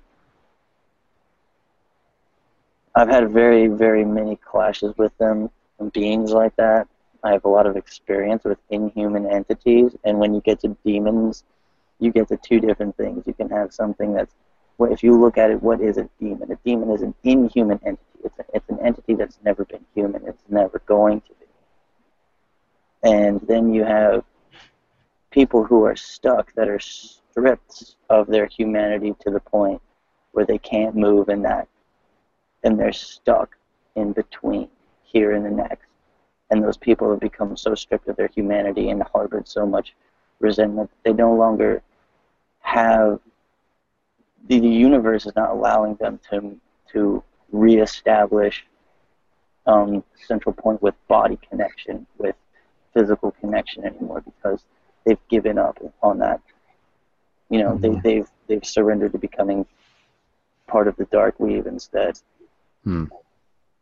Um, Michelle, go ahead. I know you wanted to jump in. Thanks, Kyle. Yeah, I wanted to say that the more and more I learn about the universe, the more and more I it's all about wielding your own power and um, and your, your alignment with your own power. And yeah, so you cannot give your power up to anything in life, whether it be darker forces, whether it be other people, but um, just it, it all comes back to it seems in bhakti yoga and the truth of our consciousness everything and i said this earlier today on the other podcast it all comes back to the knowing your heart and the integrity of your heart and using the power of your heart to guide your way in every part of your life but also um, as a like amplifier of, of what i believe is like the higher space consciousness which is actually um, I'm finding is like Christ consciousness, which is that golden interweaving of like pure light energy that we all kind of share and carry. And I feel like the ascension consciousness is a lot about that, like love based consciousness. And that's my understanding, my personal understanding of what that is. And I don't believe, I believe that that is the light, and that um, the more we align to that, uh, the better, more, the more we can hold true in the face of other forces. But um, I'm definitely not an expert on you know demonology and such, and so uh, I don't. I that's just what I know about like my wisdom is. Um, yeah, it's just all about owning your own your own vibration, and if you own your own vibration, and you don't give it away to anything else, then like you're you're good. Um, but yeah, but I experience all different kinds of things at different points in my journey, so it's always changing. That's for sure. Okay, enough of that. Let's draw a card, huh? What shall we? Yes, please. Let's do it. Let's do it, Michelle. Yeah. All right. So I'm burning sage because sage is a powerful cleanser of energy. And my prayer in this moment is that because there's going to be so many people watching this broadcast and it's like a weekly thing, is that we draw with a message. I'm drawing from the Thoth or the Thoth Tarot uh, deck, um, and that may it be alchemizing and changing and positive for all of us. and I have a really badass book um, that I love that I've never shared publicly ever. It's called Mirror of the Soul, and it's a this is an interpretation, and I'll read out of that. And also, um, if anything comes to me or any of y'all, my friends, um, feel free to jump in on what your interpretation of the card is. So, Om Namah Shivaya, Om Namah Shivaya, Om Namah Shivaya. The highest of the high, we ask that we are guided to the perfect right card for the highest of us all. Oh, this is not one of my favorite cards, but maybe this will be good. Um, it's the Seven of Swords, and it's futility. Um, this is a card, so the word futility itself means um, like when you try things and the effort of trying them, like you run into obstacles. Um, some of them you get to draw another card to see what happens when you let go of that. So let's see what this is one of those. Um, negative expectations oh, is a big thing. The large sword of clarity is attacked and injured by six smaller swords and loses energy and endurance. The smaller swords, each of which has bears planetary symbols on its hilt, represents pessimistic thoughts which prevent clear success. I'm sure nobody knows what that is about. I definitely do.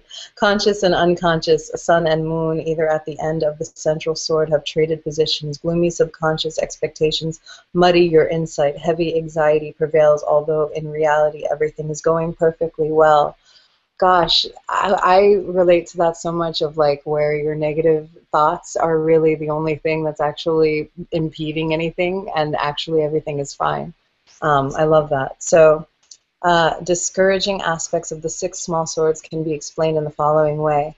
Neptune, everything seems to be clouded by a film or a veil. I just don't know what I want. Venus, but it's too good to be true. Mars, I haven't the energy. There is no time. I'm already too old. Jupiter, there is too much good at once. I could never cope with so much success. Mercury, but I just can't convey it properly. Saturn, it is simply too much trouble and it takes too long. These literally destructive thoughts need not be taken seriously. The reality is somewhat different from your present perception of it. Soon you will be able to laugh over your own doubts. Oh, I love that. That makes me very, very happy. Your fears have nothing to do with reality. Wake up and see what's really happening. In what areas of your life do you diminish yourself with your own limited ideas? What are constricting what are your constricting belief systems draw another card asking the question, how will my life look when I drop my doubts? And then the affirmation is, I am the master. I master all. Ooh, I master all the skills and means needed to achieve that which I long for most deeply. So that's um, so that's beautiful because I, I feel like the first half of the year, this is my interpretation of the card. I feel like the first half of the year we did this retrograde cycle. So there was like six months of like five planets going backwards, and we read all those planets, right? And so all of those doubts, all of those fears, all of those past life things, all of that came up for like regurgitation to be looked at, to be looked at, to be looked at. Mars is moving forward like tomorrow or so, or like today, I think it happened, or yesterday actually, I think it was. And then there's a period, a window of like this, um, the still Mars, and then like July 11th is when we're gonna start picking up speed and energy. And then a month later, at the end of August, like uh, three more planets or something go go direct. So there's like this of energy that comes out and then by like September, October, we're going to be like full fuel into like what this next three year cycle is. So for like 17, 18, 19 is going to be like phase two of ascension. So like all that shit that you just brought up is like now we're going forward into it. So um, so it's not a time for doubts anymore, but it's a time for for whatever this next card is. So let's see what that is. Okay, I'm gonna put that deck upright. Does anybody else have any thoughts on before we go into the next one? Yes, I drew four of swords. And that is repose of air. And that is um,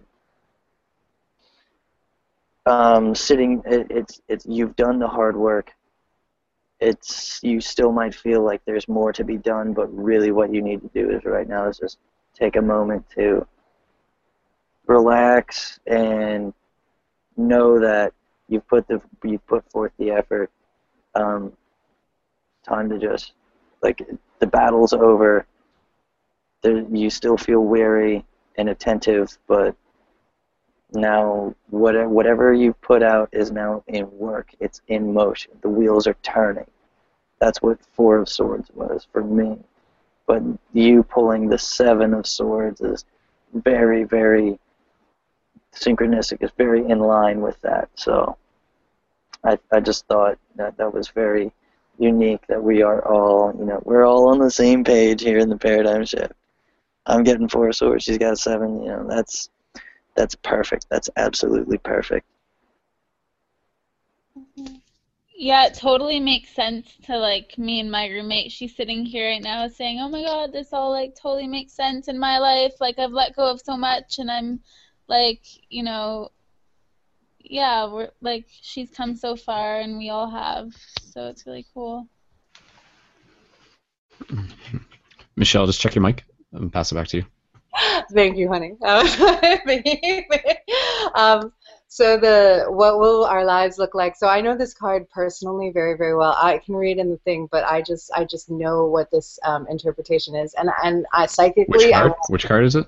Queen of Wands. So I'm going to share, since um, Rebecca said that thing, I'm going to share what this card means personally to me, and psychically, I feel like Michael should also share what this card means to him, and then he'll go into med- we'll go into whatever form of meditation. But I just like right away, I was like, oh, Michael has to. I know that you have something, some juice medicine with this card. Um, so the Queen of Wands in this particular book, it talks about how she once had dark hair, and the leopard at her side was like it was a black jaguar, perhaps and what happened was she turned gold for her own transformation. And I feel like I do need to read some of it, not only for myself but for us. But um, that uh, because of her transformation, her I think it's release of her fear that she she gives away um, what was holding her back, and then becomes this radiant being of life, but and light. But also because it's kind of like in the broadcast when we talked about. Um, you go, you descend to ascend. And so it's like you go through the shit, you go through the retrograde, you go through the murk, and then from that you have like something to offer the world. And then that's beautiful because that, that resonates with me even on my journey that I'm talking about uh, going on where I want to teach. Um, so she's the watery aspect of fire, self knowledge, change, compassion. The Queen of Wands has mastered self-knowledge. She has looked deep into her own nature, which has led to transformation of her being. The story says that at one time she had black hair and the panther, at her, her companion, had black fur. The transformation she underwent left her with golden blonde hair and turned the panther into a lion. However, her knowledge of her former condition filled her with compassion for those creatures not yet freed and in her in order to be able to help others, she chooses to wear reddish brown hair and keeps the lion in the form of a leopard whose black spots bear witness to the darkness of the past. The queen sits in a fiery throne wearing armor of scales with a fish emblem on the breast. It is the unifying of water and fire, of intuitive recognition and emotional involvement, which affect inner transformation. Her crown of intellectual clarity, expanded perception, still bears the nails of the crown of thorns, a reminder of the humiliation and suffering which preceded her transformation. Her eyes are closed in quiet ecstasy. The consciousness is turned inward, and her presence radiates the blessedness of inner peace. The pine cone at the end of the wand symbolizes spiritual growth.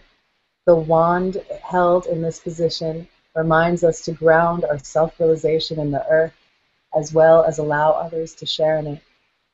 You have worked hard on yourself and made progress. It is time to learn how to share this with others.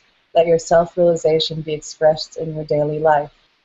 How can you share what you have found for yourself with other people? Meditate on the following statement Learning is finding what you already know. Action is showing that you know, and teaching is letting others know that they know it as well as you. I am a radiant, and we can all like say this to ourselves together. I am a radiant being filled with light and love. And I honor my shadow because it gives me compassion for others. Aho. That is our tarot reading. And I will pass it to Michael to share what he knows about either futility or the Queen of Wands and also freedom meditation.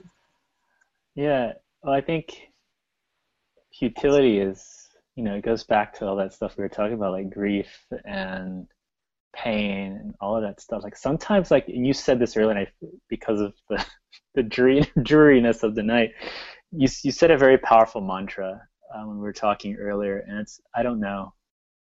I think it's okay not to know.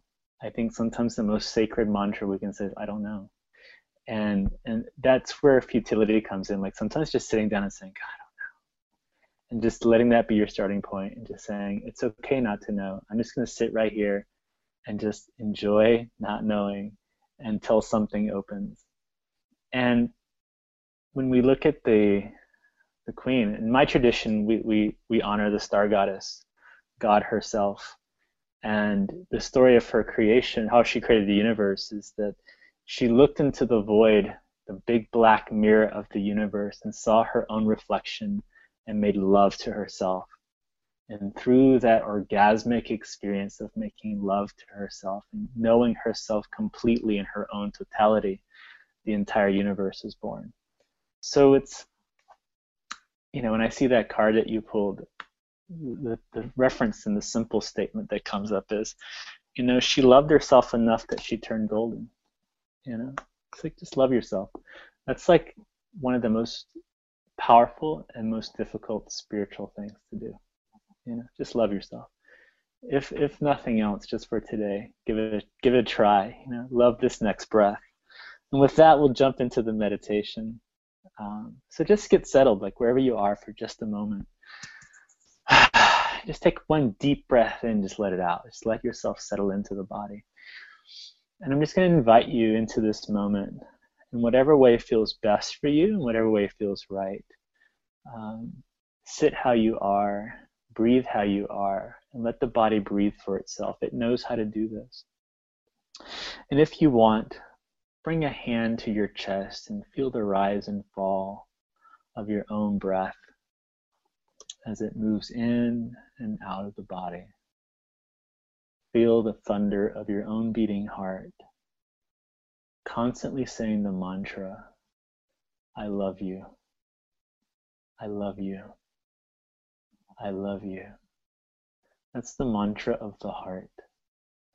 So, for just a moment, let's just drop together into that space of the heart, to that place of deep love and deep belonging, sharing in this moment together, breathing in and breathing out.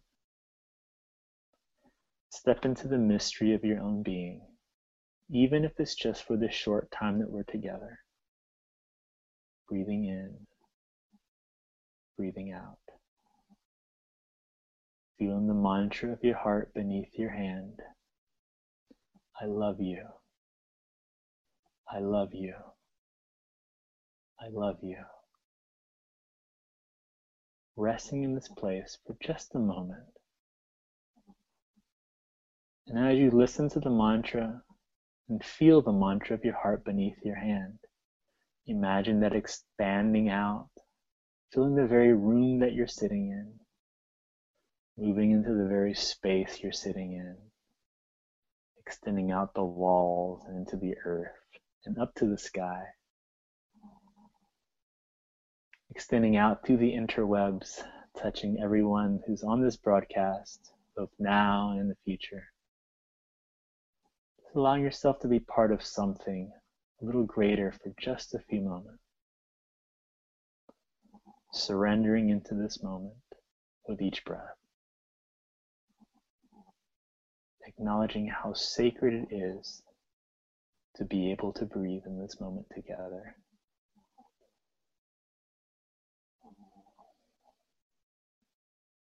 Let's take a deep breath in together. And exhale fully. Let's take a deep breath in. And let's exhale fully. Take a deep breath in. Hold it at the top. Hold it, hold it, hold it, hold it, hold it. And let it go. And just know that you're loved. And there you have it. Blessed be and namaste. Aho. Oh, thanks, Michael. Yeah. Cool. I was kind of in like for me personally, it's it's uh, obviously you know nice to just be able to sit back and listen, and even just there, like I was kind of the fact that it's getting late. I think for some of us, you know, just kind of like starting to fall asleep, and then like as I was doing that meditation, like that kind of happened. Like I was starting to fall asleep, so then I was kind of like not just like imagining, but kind of like dream space, but like I was like in this like heart expansion vision, and so like it, it felt like I was just kind of like like somewhere else for a second while still hearing your voice. So it's kind of cool. Um, I I, I want to be able to like make that more in the future, sort of like hypnagogic meditation that you're supposed to fall asleep to, sort of thing, guided meditation that would like just like integrate itself into your dream, kind of thing. So yeah, yeah, but yeah. No, Yeah, thanks well, I again. do regressive hypnotherapy, so like we could always Mm. like set up a session and then like I can take people. We can do like a meditation, but I can Hmm. journey us into a light trance so that you can actually experience what we call the somnambulistic state, which is that some that kind of a theta state. So something to think about, like you know, especially like for one of those dream classes or something. That'd be kind of a fun experience. Michael, do you remember there. my friend Matt? Yeah. Yeah, he's also a hypno-regression therapist. Um, certified and all that mess. He's got his own website. He did that to me one time. It was pretty cool. I was uh, I was also in the barracks at that time. I was at Fort Riley. Sure. But yeah, he's he, if you if you want to link up with him on Facebook, I sent him your link, so thought maybe you guys would be good to link up to and bounce ideas back and forth. So Cool, cool. Yeah. Cool. Um, can you send me his link as well, Kyle? Yeah, I can, I didn't get him in the last tag. Um, Michelle, you had something to say, or I think did you have something to say earlier? Maybe. Go to bed. Woo! Let's go to bed. Yeah. well, most definitely. Um, just checking again if there if there's there anything else anybody else wants to say at this point, even just expressing your gratitude. Uh, thank you so much, everyone, for joining in. It's been wonderful, yeah. Yeah, Yeah. good. Really potent, beautiful broadcast. Mhm. Massive quantities of gratitude. Yeah, these these these team building hangouts are always important. Just sort of like allow whatever needs to come through to come through. And so yeah, we definitely got into some good stuff. So thanks for for joining and being a part of that, guys, and much love. Um, again, if anybody anybody else have anything they want to share, no, that's okay. Um, Rebecca, good to see you again. night. Glad you got to tune in. Um, I know Rebecca, you had some team building hangouts and stuff happening in Jasper, so cool to see that those are going. And of course, we can always talk about that more in the future. And uh, yeah, just wrapping things up on a final note, um, reminding people that future team broadcasts, the next live one is going to be on Thursday, July 7th, and that is going to be Paradigm Shift Destiny School with the topic of sacred geometry. So you guys can sort of prayer, prepare ahead of time for that one.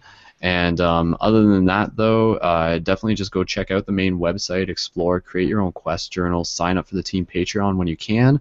And thank you so much, everyone, for being a part of this broadcast. And of course, continue the conscious conversations where you are and help build the conscious con- conscious community where you are. And uh, of course, feel free to connect with me personally at Skull Babylon on Facebook and everybody else tuned into this broadcast.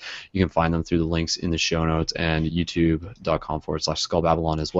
And uh, again, sign up for the team Patreon to get the super secret video that doesn't exist of me doing five grams of sacred psychedelic mushrooms. So we'll end on